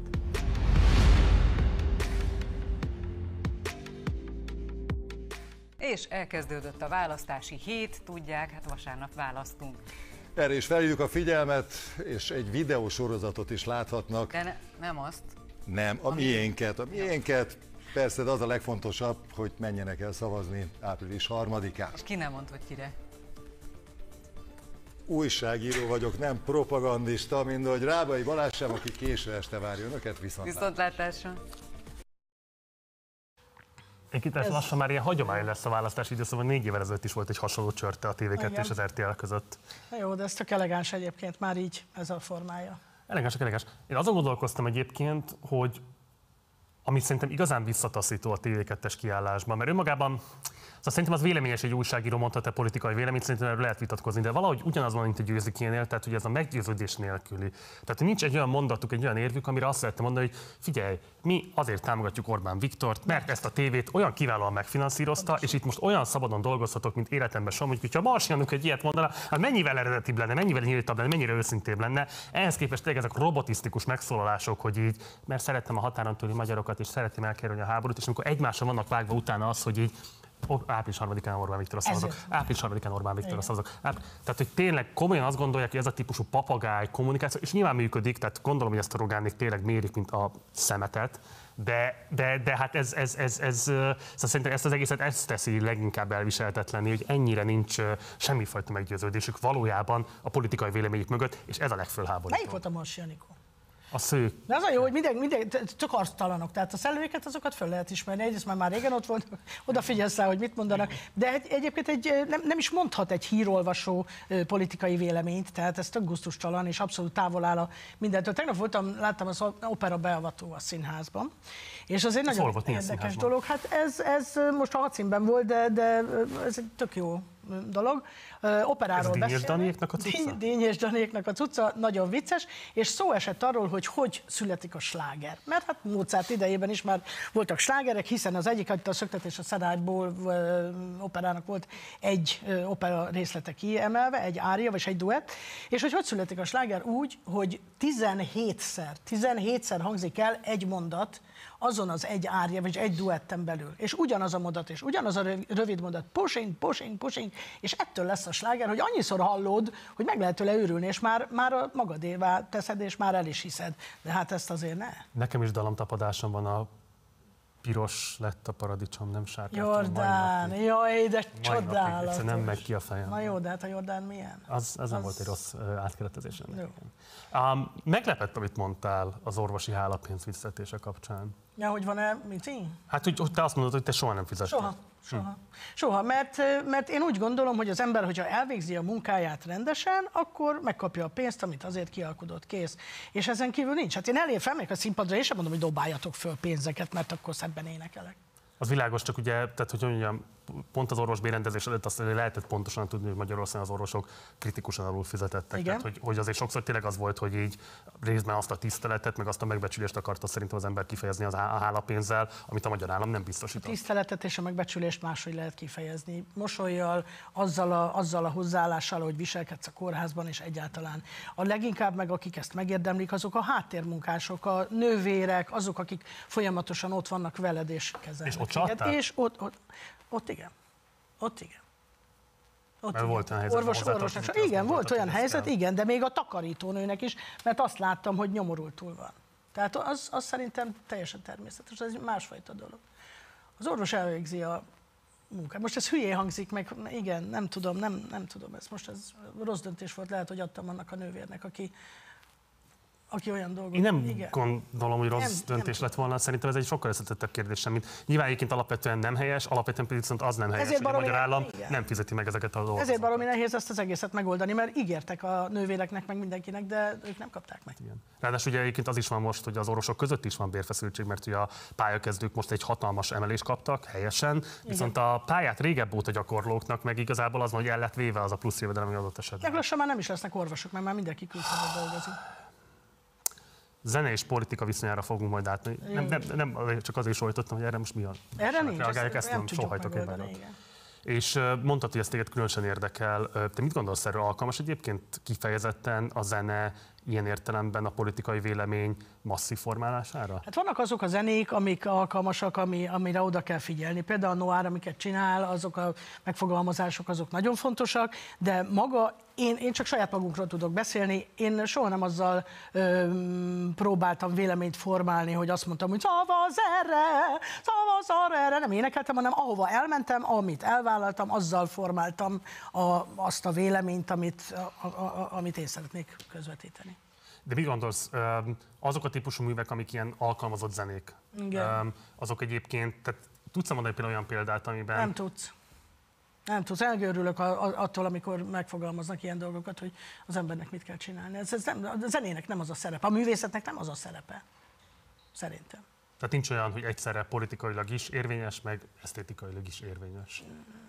Nincs. Nem nagyon. Mondjuk a színházak azok nagyon kérdésesek, mert a színházban nagyon jól meg lehet fogalmazni, és nagyon jól lehet alakítani véleményt, de igen.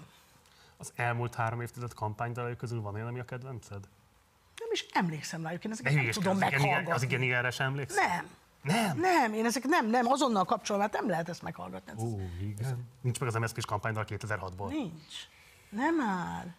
Nem vagyok művelt ilyen téren. Jó. Kampánydal. Nem az volt a legjobb ever. Tényleg? Egyébként a keresztesi Ildikónak is volt egy nagyon jó kampánydal az úgynevezett szociális népszavazás során. Az is az igen, igen épült egyébként.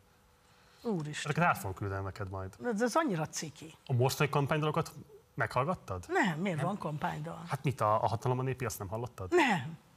Na hát akkor lehet, hogy legközelebb inkább akkor azzal várunk. Úristen, nem, nem, nem, nem, tájékozatlan vagyok ilyen szinten. Én azt tudom, hogy felhasználnak dalokat, például van ez a az éveket, szóval várjál, mindjárt megkeresem, mert ez azt hiszem, hogy valahogy nélküled, igen.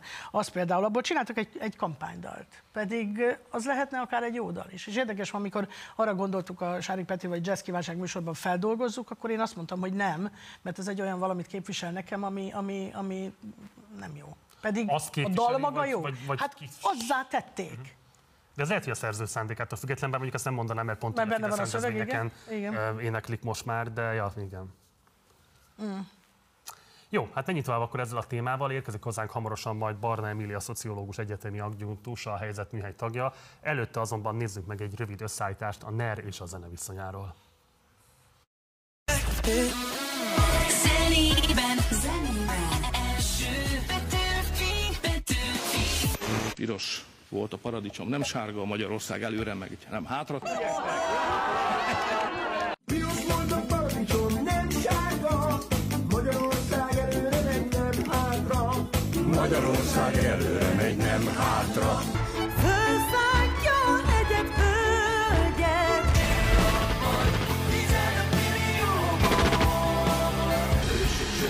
Sorsok a mosban, aranyló szikra a dobokban, lobban.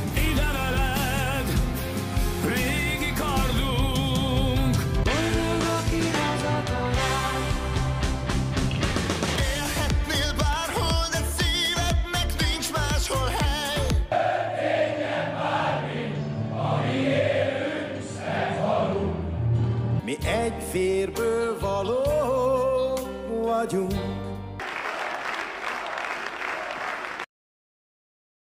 Ilyen mentében, vagy mivel énekli egy vérben, akkor igen.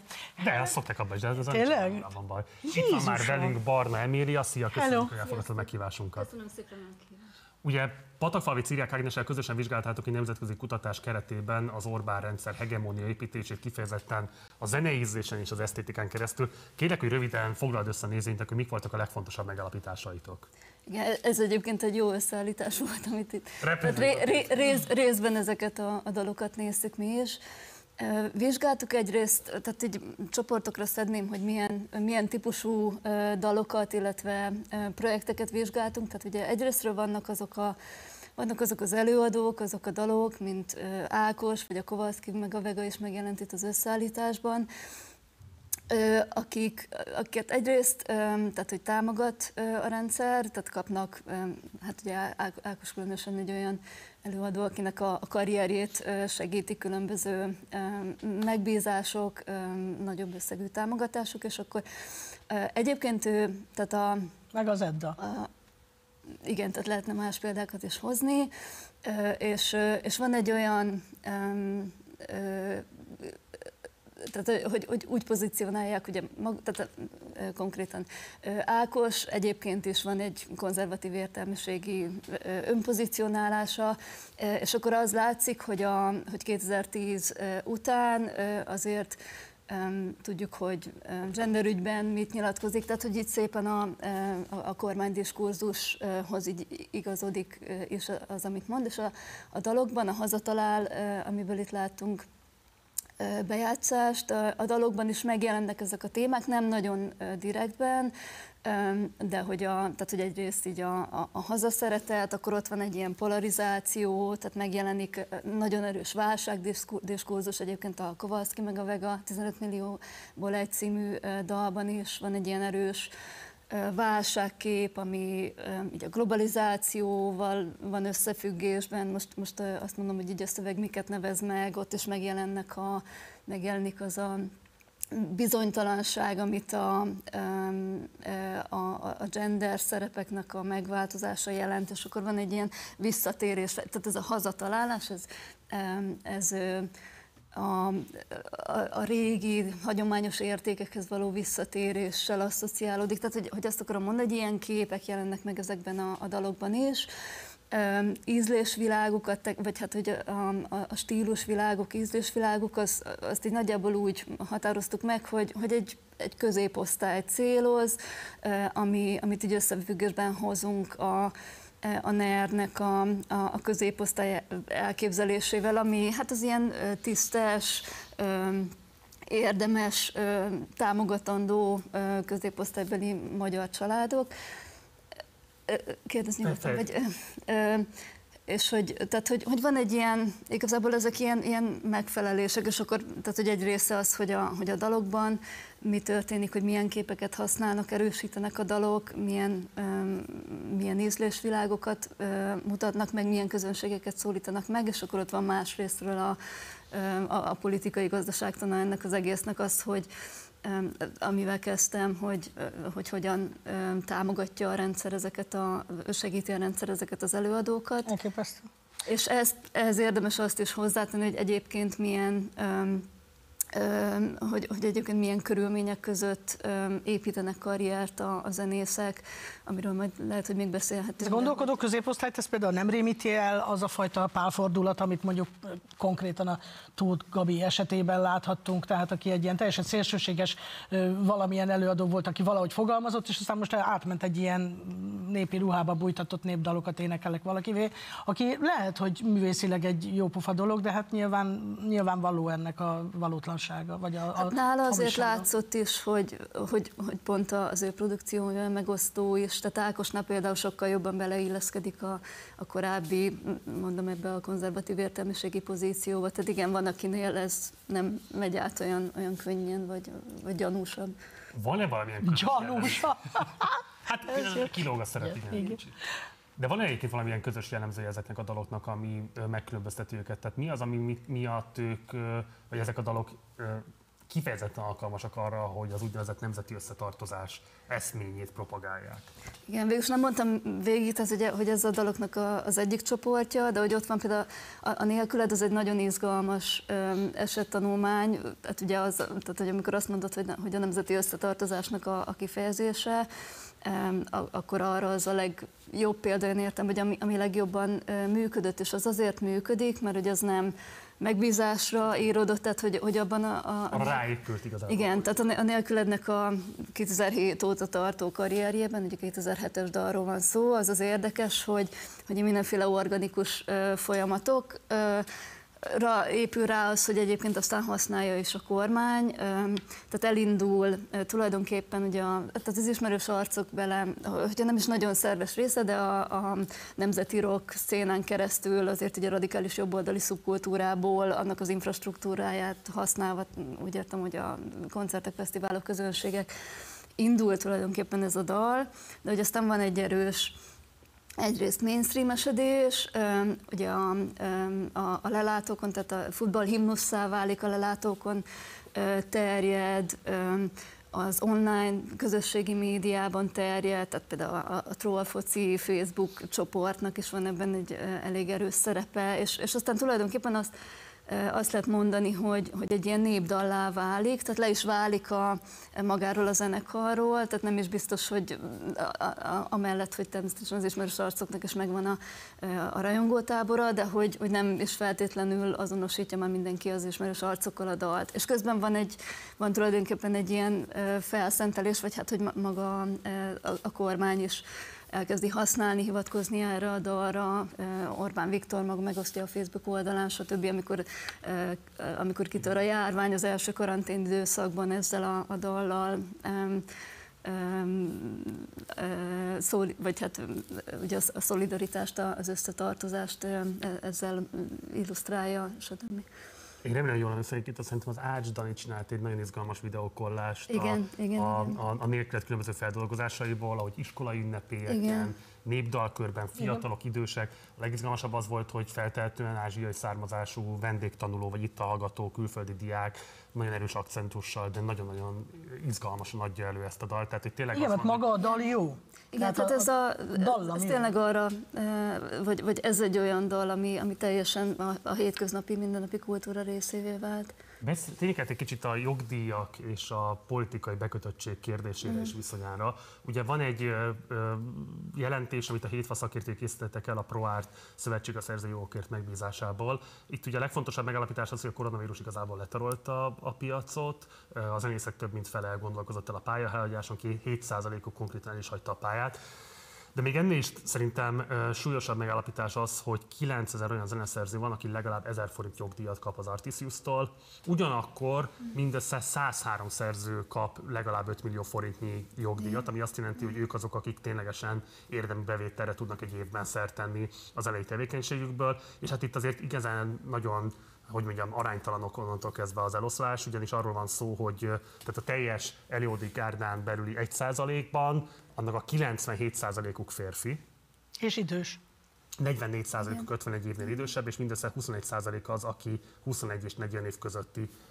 Két kérdésem van ide. Az egyik, hogy ez mit mond el a magyar zenei piacról. Kettő, mennyire tematizálódik igazából a zenészek, előadóművészek körében ez a típusú egyenlőtlenség? De ez hozzád is majd kérdés lesz. Aha. Tehát, hogy nyilvánvalóan, amit megmutat, az az, hogy elképesztően egyenlőtlen a, a zeneipar. Hát ugye itt, itt csak a jogdíjakról van szó, de egyébként, hogyha az élő zenei, tehát hogyha a gázsikat nézzük, bár, bármilyen bevételnek a szerkezetét nézzük meg, akkor azt látjuk, hogy, hogy elképesztően egyenlőtlen a, a zeneipar. Azt így hozzáteszem, hogy, hogy én a Um, részben a járványidőszakban, de még azt, azt megelőzően um, folytattam uh, szintén kutatótársakkal, de, de egy hát több mint, összesen több mint száz zenész, illetve zeneipari dolgozó bevonásával interjús fókuszcsoportos kutatást, és, és hogy az is azt mutatta, hogy, hogy tényleg elképesztő egyenlőtlenségek vannak, tehát van egy nagyon szűk elit, és igen, egyébként ez, ez férfiakból áll, és a, az, hogy, hogy idősek, az kimondottan a, a jogdíjbevételekből való um, megélhetésre vonatkozik, tehát, tehát az van, hogy, tehát, hogy, hogy ez a, az adat azt is mutatja, hogy ahhoz, hogy valaki jogdíjakból hát meg tudjon élni, vagy legalábbis valami értelmes bevételt jelentsenek a, a jogdíjak, ahhoz meg kell, kell egy életmű gyakorlatilag.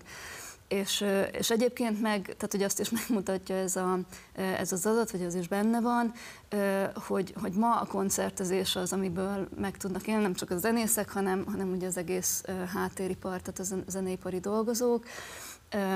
Ez egy részről mutatja, hogy, tehát, hogy, hogy miért okozott óriási károkat a, a COVID, de egyébként olyan szempontból is érdekes, hogy, tehát, hogy egyébként is az, hogy, hogy folyamatosan koncertezni kell, az azért így a, a, a munkakörülmények a, az életmód szempontjából iszonyatosan megterhelő, és, és az egyenlőtlenséget azért is hangsúlyozom itt, mert tényleg a, a zenészeknek a, a, a túlnyomó többségek küzdik, tehát hogy ugye folyamatosan hajtani kell a konцert lehetőségeket. Ugyanakkor, a, bocsánat, torz a kép, mert hogy azokat szeretnék látni a koncerteken, akit látnak a tévében, tehát pontosan egy ilyen folyamatosan fel, felhypolt társaság az, hát igen, aki és most arra, látható a igen, és arra koncerteken, nagyon tovább. panaszkodnak is a, a zenészek, hogy egyébként meg a, tehát, hogy a rádióban nincs már annyi lehetőség, mint, mint régebben, tehát hogy ezek a, a hagyományos közvetítők ilyen értelemben el, vagy részben eltűntek, és akkor úgy, úgy kell valóban, tehát hogy gyakorlatilag közönség nélkül, vagy hogy ugye nem segített a meg médiumban, hogy közönséget építsen, a koncertezésen keresztül kell próbálkozni közönségépítéssel, illetve az, az online médián keresztül. Hát az pedig egy olyan, itt is van különbség, hogy ugye a, a, az idősebb előadók kevésbé tudnak már rácsatlakozni erre, tehát a, nem tudom, akik elkezdték a, a 80-as években, az, azok nem, nem fognak, nincs már meg az a, az a készletük, meg hát energiájuk sem, meg nem, nem is elvárható, hogy, hogy nap mint nap azzal, vagy a, a nap gyakorlatilag minden órájában azzal foglalkozzanak, hogy tartalmat gyárt, gyártsanak az Instagramra, stb. Tehát, hogy van egy, tehát, hogy egyrésztről a, am- ami a, a, fiatalabb generációknak szükséges ahhoz, hogy egyáltalán meg tudjanak próbálni fennmaradni, az egyrészt ez a folyamatos online jelenlét, másrésztről a, a folyamatos koncertezés, ami, aminek, ahogy említettem, tényleg ilyen komoly a, a munkakörülményeket, életmódot, illetően költség, meg, tehát hogy komoly terheket jelent. 80-as évek, rólam beszél. Érdekel, hogy mit gondolsz erről egyébként, tehát hogy a, a zene, szak, zenész szakmán belül egyébként téma ez a típusú jogdíjakból szerzett bevételekben tapasztalható egyenlőtlenség, és köz- főként ez a generációs konfliktus. Hát inkább a generációs konfliktus, Az én azt van? hiszem. Persze, az mindenféleképpen, mert mindenki azt mondja, hogy jó, hát a nagy öregek azok elviszik a tejfölt, és van azt hiszem, hogy valami rossz felosztási módszer is, tehát az sincs igazán tisztázva, hogy ki hány százalékot hogy és miért kap. Tehát nem feltétlenül csak a számok után, hanem van még egy ilyen átfogó nagy összeg is, amit szoktak kapni a, a Igen, nagyok. De hát azt nem lehet tudni, hogy annak Hát milyen az, az, is, vannak. az is van, hogy a, tehát a retro rádió ugye a leghallgatottabb öm, rádió, és de hát ugye ez, ez is föl szokott így jönni ilyen generációs konfliktus, mert egyrészt megvan a, a funkció olyan értelemben, hogy tényleg a, a, az idősebb előadók nem, nem tudnak már megint csak, tehát hogy nem, nem tudják már úgy hajtani a koncerteket, meg nem, nem nincsenek ott minden ö, fesztiválon, ö, meg nem tudják úgy használni a digitális médiát, tehát hogy, hogy az így érthető is, hogy akkor ott van ez a, most tényleg ilyen bevétel szempontból ez a, ez a lehetőség. Hogy jött be ez a raktárkoncert? Ez egy fontos kérdés. I- ö, Igen, hát ez na- nagyon fontos kérdés, mert hogy, a, hogy amikor elindult ugye a, a, a, a Covid válsághelyzet, akkor, akkor egy jó, tehát ugye az első fél évben gyakorlatilag érdemi támogatást a, a zeneipari szakma nem kapott. Az Artisius, az EI ö, írt ki pályázatokat, de hogy aztán a, a raktárkoncertek volt az a, az a csomag, amit kapott végül is a szakma, és hát erőteljesen kritizálta is a, a- szakma, egyrészt olyan szempontból, hogy tehát hogy azt is láttuk, hogy, a, hogy ennek a, az 5 és- ö, 5,3 milliárdos összegnek a, a jelentős része, az nem, azt nem a fellépő zenészek kapták, hanem az Antenna Hu- Hungária lebonyolító cég. Másrésztről érte kritika a szelekciós mechanizmust, itt, mechanizmust is, itt három hát gyakorlatilag ilyen műfaj, tehát hogy, hogy volt a fesztiválozó, aktív zenekaroknak, előadóknak a, a kategóriája, volt az élő legendák kategória, meg, meg még külön a, a népzenészek, és akkor, tehát hogy az a szelekciós mechanizmus, ahogyan, vagy ami szerint kiválasztották a, azokat a zenekarokat, akik egyáltalán lehetőséget kaptak, azt a- tehát hogy, hogy, hogy azt is érte kritika. Ugyanakkor arról is lehetett aztán, többek között a, a Partizánban Sajó Dávid és Bali Dávid is beszéltek erről, hogy, hogy az a az az összeg, amit beígértek a zenészeknek, az sem feltétlenül érkezett meg, vagy így több részletben érkezett meg, és akkor um, ott voltak, nem tudom, ilyen októberben a Ebből az zenészek. 5,3 milliárdból hány, mekkora része jutott el ténylegesen a zenészek? E- ezt nem tudom megmondani. Tehát nem tudjuk egy százalékos arányt sem. Nem, nem. Demeter Szilárd szerepét hogyan lehet jellemezni jelenleg a magyar könyvzenében? Ezt szerettem volna kérdezni. akkor kérlek, tedd Csak fel. ennyi. Demeter Szilárd. Hát nagyon érdekesen pont a raktárkoncert, a, tehát hogy, hogy a, ugye amikor a, a, a raktárkoncertek támogatása az, az 2020 nyár végétől indul, de hogy, hogy előtte júniusban nevezték őt ki um, könnyűzenei um, miniszteri biztosnak, és, és az volt az érdekes, hogy, hogy végül is ő, ő nyújtott be egy, egy javaslatot, de aztán őt megkerülve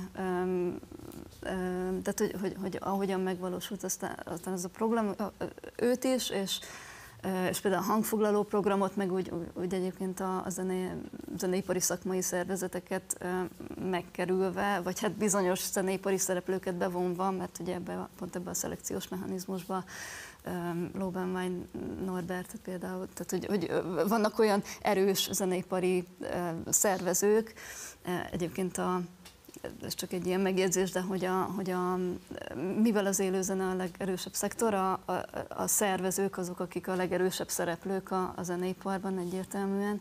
Eh, Tehát, hogy, hogy nem azt mondom, hogy zeneipari szereplőket nem vontak be, de ezeket a szak, szakmai szervezeteket végül nem, és hogy, hogy emlékszem, hogy Demeter Szilárd is nyilatkozott, hogy hát ugye nem tudja pontosan, hogy miért lett ebből kihagyva, de hogy mindegy.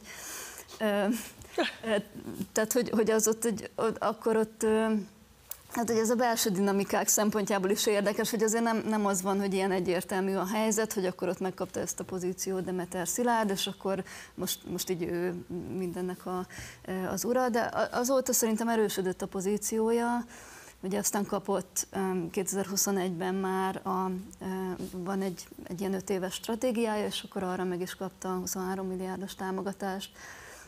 Hát azt majd még látjuk, hogy egyelőre ebből Úgyhogy ez, ez nyilván most így elkezdődik, és akkor majd, majd látjuk, hogy ebből mi hogyan valósul meg. De hogy kicsit ilyen értelemben ambivalens a, a pozíciója, vagy, nem, ne, vagy változó volt. Hát reméljük, hogy majd egyszer az, erre az ambivalens pozícióra Elég is érdekes. Barna Emília, nagyon szépen köszönöm, hogy elfogadtad a Nagyon meghívásunkat, köszönöm és mindezt elmondtad a nézőinknek. Jó munkát neked, minden jót, gyere más. Köszönöm. Hello. Sziasztok. Lengyel-magyar két jó barát, Együtt isszák egymás borát. Így szól a mondás, de hogy ebből a borívásból most nagyjából semmi nem lesz, ez borítékolható tekintettel arra, hogy Magyarország lemondta a V4-es csúcs találkozót azután, hogy már a lengyelek is jelezték, hogy nem kívánnak Magyarországra látogatni a jelenlegi helyzetben, ezzel is kifejezve véleményüket az Orbán kormány külpolitikájáról. De egyébként is törések mutatkoznak a magyar-lengyel barátságban, vagy politikai együttműködésben, úgyhogy a sokáig építgetett V4-es ö, ö, együttműködés úgy tűnik, hogy legalábbis abban a formában, hogy azt Orbán Viktor szeretné láttatni, hát nem nagyon létezik. Hamarosan érkezik hozzánk Mitrovics Miklós történésztudományos kutató, hogy részben a lengyel-magyar barátság történeti aspektusairól, részben pedig a jelenkor törésvonalairól beszélgethessünk vele. Előtte azonban nézzük meg egy rövid összeállítást Orbán és Donald Tusk kapcsolatáról. Elfogódottan köszöntöm Lengyelország miniszterelnökét. A mi nemzedékünk számára ők a lengyel szolidaritás és antikommunista ellenállás résztvevői, a személyes hőseink. A lengyel és a magyar népet egy hosszú, évszázadok óta tartó kötelék fűzi össze. Mi magyarok hisszük, hogy a jövőben a mi közös régiónk lehet a kontinens gazdasági és kulturális megújulásának egyik motorja. Hisszük azt is, hogy ez a közös küldetés még közelebb hozhat minket egymáshoz, és mindkét ország számára, számára nagyszerű korszak lehetőségét hordozza. Ma önökkel vagyok, mert lengyel vagyok. Számunkra lengyelek számára, az önök számára, magyarok számára az olyan szavak, mint szabadság, mint szolidaritás, azok nem üres jelszavak, azok nem üres szlogenek. Együtt voltunk 1956. októberében. Együtt voltunk, amikor Lengyelországban 1980-ban megszületett a szolidaritás. És együtt voltunk 1989-ben is, amikor mindkét nemzetünk megszabadította önmagát a, szovjetiz, a szovjetizmus nyomása alól. Nagyon határozottan kell mondjam, hogy most, amikor a szabad világ, a nyugat az Európai Unió ébredezik letargikus álmából, akkor egyértelművé kell tenni. Nem lehet semmiféle politikai üzletekbe belemenni most ezekben az időkben. Orbán Viktor és csapata megdolgoztak azért, hogy a leginkább Putyin párti vélemény alakuljon ki róluk egész Európában. Éljen Lengyelország, éljen Magyarország, éljen a demokratikus és szabad világ. Végső kétségbeesésükben ide hívták már Donald Tuskot is Lengyelországból. Ide hozták azt a lengyelt, akit otthon is szégyelnek, aki először szétverte a saját pártját Lengyelországban, aztán szétverte az Európai Néppártot Brüsszelben. Donald Tusk maga a fekete macska, aki csak bajt hoz az ember fejére. Régi tanács, fogadjuk. Igen, igen. És itt is van Bejönnek már velünk. Mitrovics Miklós, történész, akivel folytatjuk a beszélgetést, vagy pontosabban megkezdjük a beszélgetést és a téma kitárgyalását. Szervusz, köszi, elfogadtad a meghívást. Sziasztok, köszönöm szépen. Mielőtt az aktuál politikai törésvonalakra rátérnék, egy kicsit kérlek, hogy helyezd történeti kontextusba. Igazából hova datálható a lengyel-magyar barátságnak az eredete? Mik a legfontosabb pontjai az egymás iránt gyakorolt szolidaritási gesztusoknak? Hát az ismert mondás, hogy lengyel-magyar két jó barát együtt harcol és issza borát, ez a Ezt a harcot én kihagytam. Együtt isszák egymás borát, kész. Igen? Nyilván, nyilván sokszor csak az utóbbiről volt szó, de azért voltak történelmi pillanatok, amikor valóban együtt harcoltak. Hát ez a 18. század végére datálható, amikor Lengyelországot felosztották a szomszédai, ugye a cári orosz birodalom, nyugatról Poroszország, eh, délnyugatról pedig a Habsburg birodalom. Ugye megszűnt Lengyelország az 1700-as évek végén, és rengeteg lengyel menekült hazafi jött egyébként felvidékre, Eperjes környékén rendezkedtek be, és ott befogadták őket a, a a, a magyar családok, egyébként szlovák családok is, és itt, itt fogalmazódott meg ez a, ez a, a mondóka. Ennek az volt az alapja, hogy, hogy az egész magyar elit az 1700-as évek végén, aztán az 1800-as évek elején a reformkorban teljes messzélséggel kiállt a lengyel függetlenség mellett. Ugye magyar állam is egy, egy, hát nem volt független, ugye a Habsburg monarchián belül léteztünk, tehát volt egy közös, hogy mondjam, érdekszövetség, de hát a lengyeleket konkrétan felszámolták, tehát ott semmiféle államiság nem létezett, és ennek megfelelően a magyar politikai elit, értelmiség, művész elit, költők, mindenki folyamatosan kiállt a lengyelek mellett. Ennek a legékesebb példája az 1830-as lengyel felkelés volt az oroszok ellen, amikor éppen nem volt Magyarország gyűlés, mert kolera volt, de az vármegyék, több tucat vármegye szólalt fel és hozott határozatot, fordult az uralkodóhoz, a Habsburg uralkodóhoz, hogy segítse meg a lengyeleket. Ebben persze nem segítette meg. 48-ban, 49-ben éppen ezért jöttek ide a lengyel önkéntesek harcolni a magyar szabadságharcban, és nem csak 4-5 ezer lengyel önkéntes fiatal jött, amiből légiót alkottak, hanem tábornokok, ugye mindenki ismeri Bemapót, vagy Viszocki tábornokot, akik a Nemzeti Múzeum mögött van melszobra, ugye ott szentelték fel a a lengyel légiókat, légiót, minden hadjáratban részt vettek a lengyelek. Tehát, és hát mindenki tudja, azért a történelmkönyvekből bemapott az erdélyi hadsereg élén tavasz, dicsőséges tavaszi hadjáratot, amit ugye az oroszok vertek eh, le végül. Aztán ez folytatódott a 18, 19. században, 63-ban újabb lengyel felkelés az oroszok ellen. Mennek önkéntesek, nem olyan nagy számban, mint amennyien jöttek lengyelek ide, de jelenlegi ismereteink szerint 5-600 magyar ment harcolni a lengyelek oldalán. Többen hősi halált haltak erre, emlékművek emlékeztetnek Lengyelországon.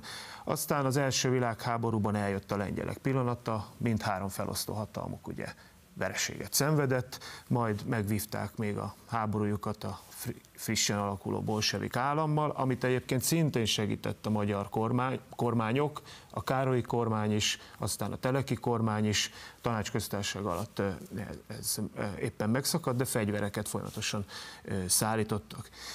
Aztán lehet mondani a második világháborút, amikor több mint százezer lengyelt fogadtunk be Magyarországra, és tényleg az állampolgárok a saját lakásaikba látták el a lengyeleket 4-5-6 éven keresztül, hát egészen a német megszállásig iskol, lengyel iskolákat működtettünk Magyarországon, a felsőoktatásban részt vettek a lengyelek, dolgozhattak, de ami még ennél fontosabb, a magyar állam bár a németek szövetségese volt, de lehetővé tette az ideérkező lengyel katonáknak, hogy Jugoszlávián keresztül elhagyják az országot, és Franciaországba csatlakozzanak a német ellenes hadjárathoz. Aztán 56-ban a lengyel szolidaritás, a legtöbb segély, társadalmi segély. A Magyarországra érkező segélyek egyharmada Lengyelországból érkezett. Egy olyan országból, ami 12 éve volt a 44-es felkelés után, ami, ami por rombolták mondjuk Varsót, tehát 56-ban még Varsó romokban állt. Mégis a Magyarország érkező társadalmi segítségnyújtás egy harmada onnan érkezett. Tehát ez a, azt kell mondani, hogy a lengyel-magyar barátság alapja az általában, sőt mindig a közös szabadságért vívott harcban kovácsolódott össze. A szabadságért, a függetlenségért, és volt mondani a demokráciáért. És azért azt is kihangsúlyoznám, hogy többnyire azért nem az éppen uralmon lévőknek a barátságáról volt szó, hanem a társadalomnak a, a, az összefogásáról, az egymás iránti szolidaritásával nyilvánult ez meg. Akkor beszéljünk a mostról, hiszen ez a most elmúlt 12 év azért egy elég érdekes fordulás, és hát egy elég érdekes vonalat mutat Orbánnal szemben.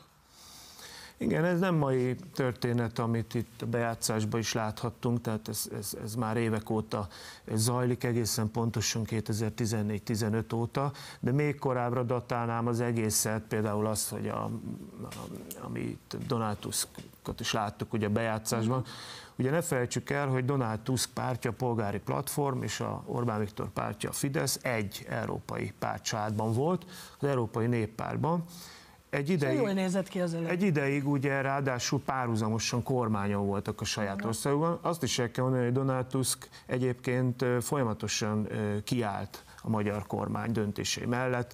Emlékeztetnék, hogy megvédte a magyar sajtótörvényt a tízes évek elején, nem csak otthon a Szejmben, hanem az Európai Unióban is nem kritizálta a magyar alaptörvényt, és lehetne sorolni sokáig. Csak hogy a magyar párt, a Fidesznek az elnöke elkezdett barátkozni olyan 10-11 táján Donald Tusk ellenzékével, a, a Jaroszláv Kaczynski által vezetett jogi igazságossággal, ami már akkor mutatta, hogy azért ezt nem veszik annyira jó néven Donald Tuskék. Hát mégis hogy néz az ki, hogy mi egy pártcsádban vagyunk valakivel, és elkezd barátkozni az ellenzékünkkel, miközben a, a, a mi pártunk megvédi őket a nemzetközi támadásoktól, meg egyébként otthon is. Hát ezért hozzátenném olyan sajtótörvények, amit mondjuk Magyarországon elfogadtak, ezt mondjuk a, a lengyel jobboldali választópolgárok nem igazán nyeltek volna le akkor. Látszik, hogy még most hát több mint tíz éve később se tudnak ilyen sajtótörvényt hozni Lengyelországban, zárója bezárva. De amikor ugye Hát az, az ukrán-orosz háború kitört, ez nem ma tört ki, ez 14-ben tört ki, ez csak Magyarországon nevezik eufémisztikusan valamiféle válságnak, meg orosz-ukrán konfliktusnak, ezt a lengyelek mindig is nagyon határozottan háborúnak nevezték. Ez 14-15-ben teljes kide, ki, világosan kiderült, hogy, hogy itt óriási törésvonal van a lengyel és a magyar párt vezetés között. A, párt, a külpolitika és a biztonságpolitika értelmezése között.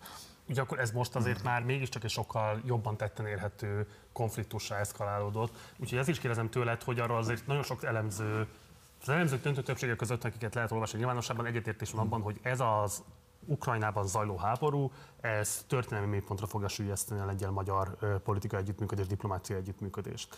Szerinted hová fajulhat ez igazából? Ugye nagyon látványos él volt annak, ennek, hogy a békemeneten nem volt lengyel delegáció, mikorában mindig volt, nem voltak lengyel zászlók, mikorában mindig volt, nem volt igazából lengyelországi politikus, aki kiállt Orbán mellett, sőt, hát Kaczynszki is egy ilyen diplomatikusan távolság tartó, de már inkább az elítélő kategóriába tartozó kijelentéssel ért, mi szerint hogy hát azért adjunk időt mondjuk a választásokig, de egyébként ne annyira jó az, amit most az Orbánék képviselnek. Szóval kimozogható-e még ez a típusú eh, mostani megrekedése a viszonynak, vagy azért ennek lesznek súlyos következményei?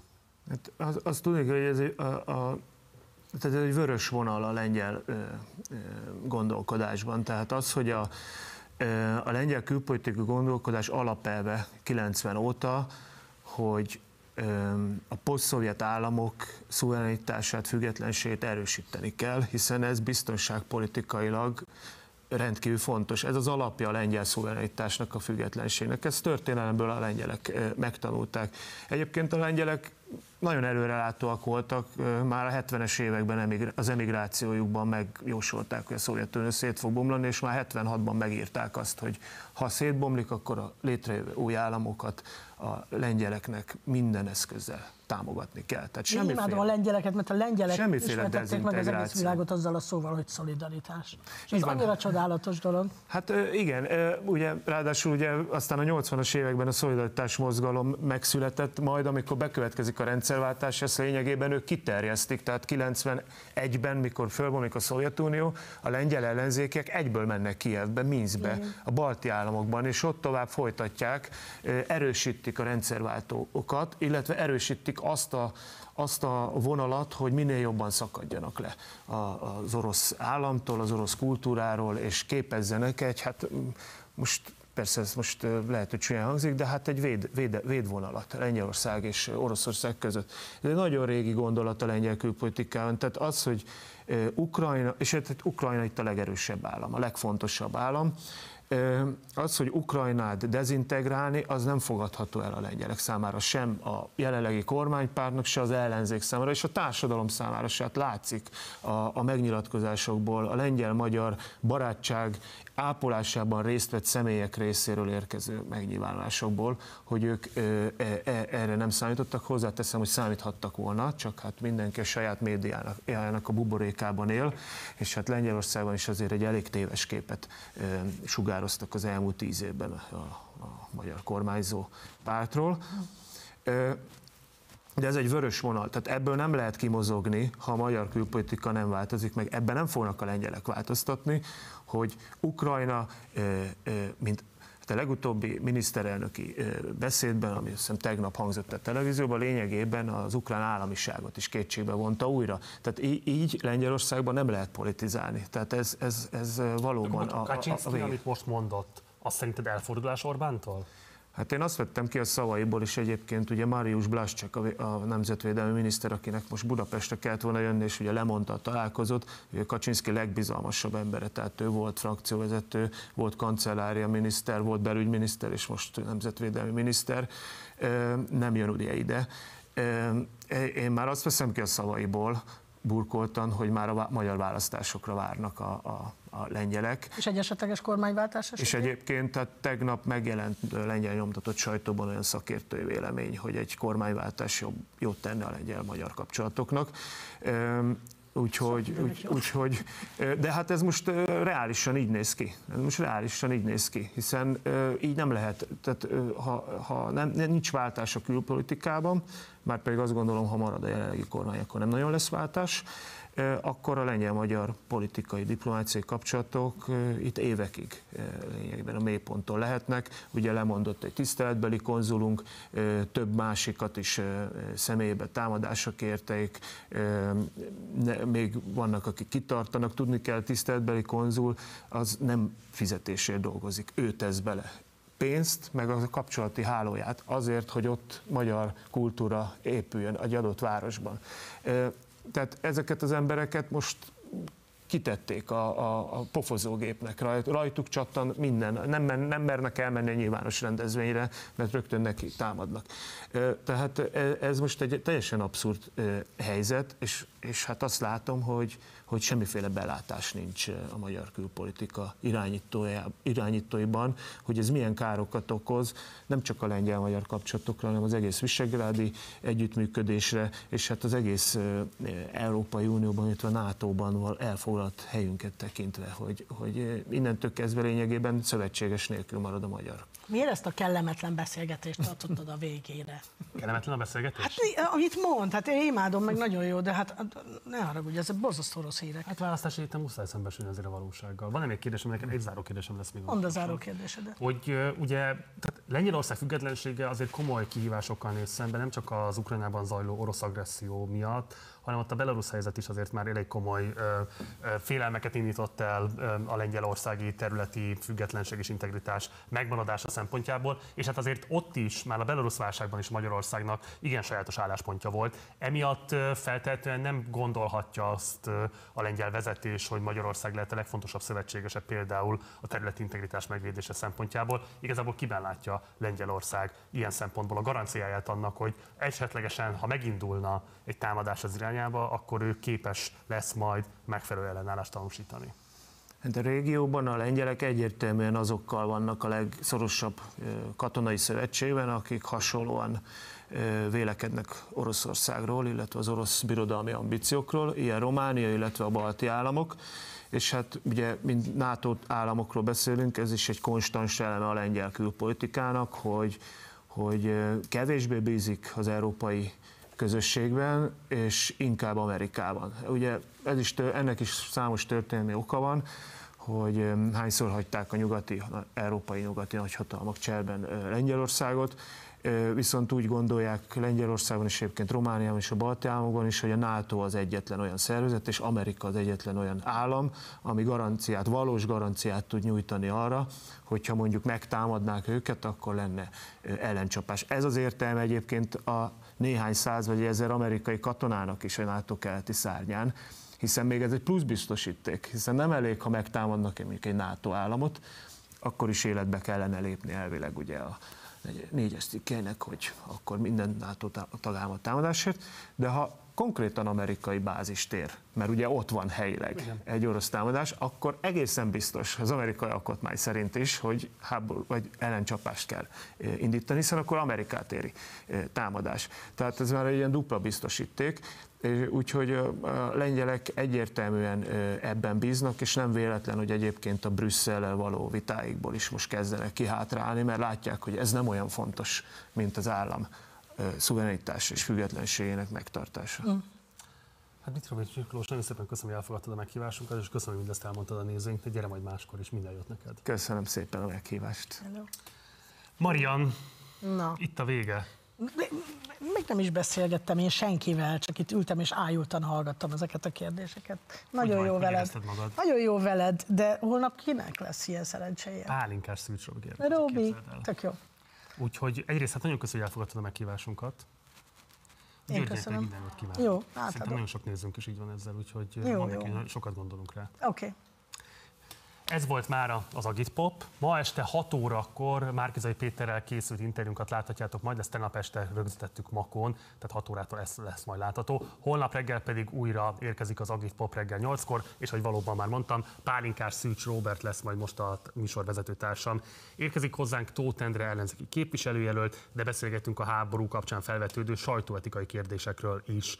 Lesz szó majd a határon túli politikáról és a választásokról, ugyanúgy, ahogy a lakhatási válság és a háború összefüggéseiről is. Zárásként pedig a Bánkító és az Ördögkatlan Fesztivál tapasztalatairól is majd tudósítunk a Covid utáni időszakot illetően. Úgyhogy holnap reggel is érdemes lesz velünk tartanotok. Munkatársaim nevében köszönöm szépen a figyelmeteket, most búcsúzom. Én Gulyás Márton voltam Budapestről, ő pedig Falusi. Falusi Marian Szentendréről. Sziasztok mindenki! Sziasztok! Ciao.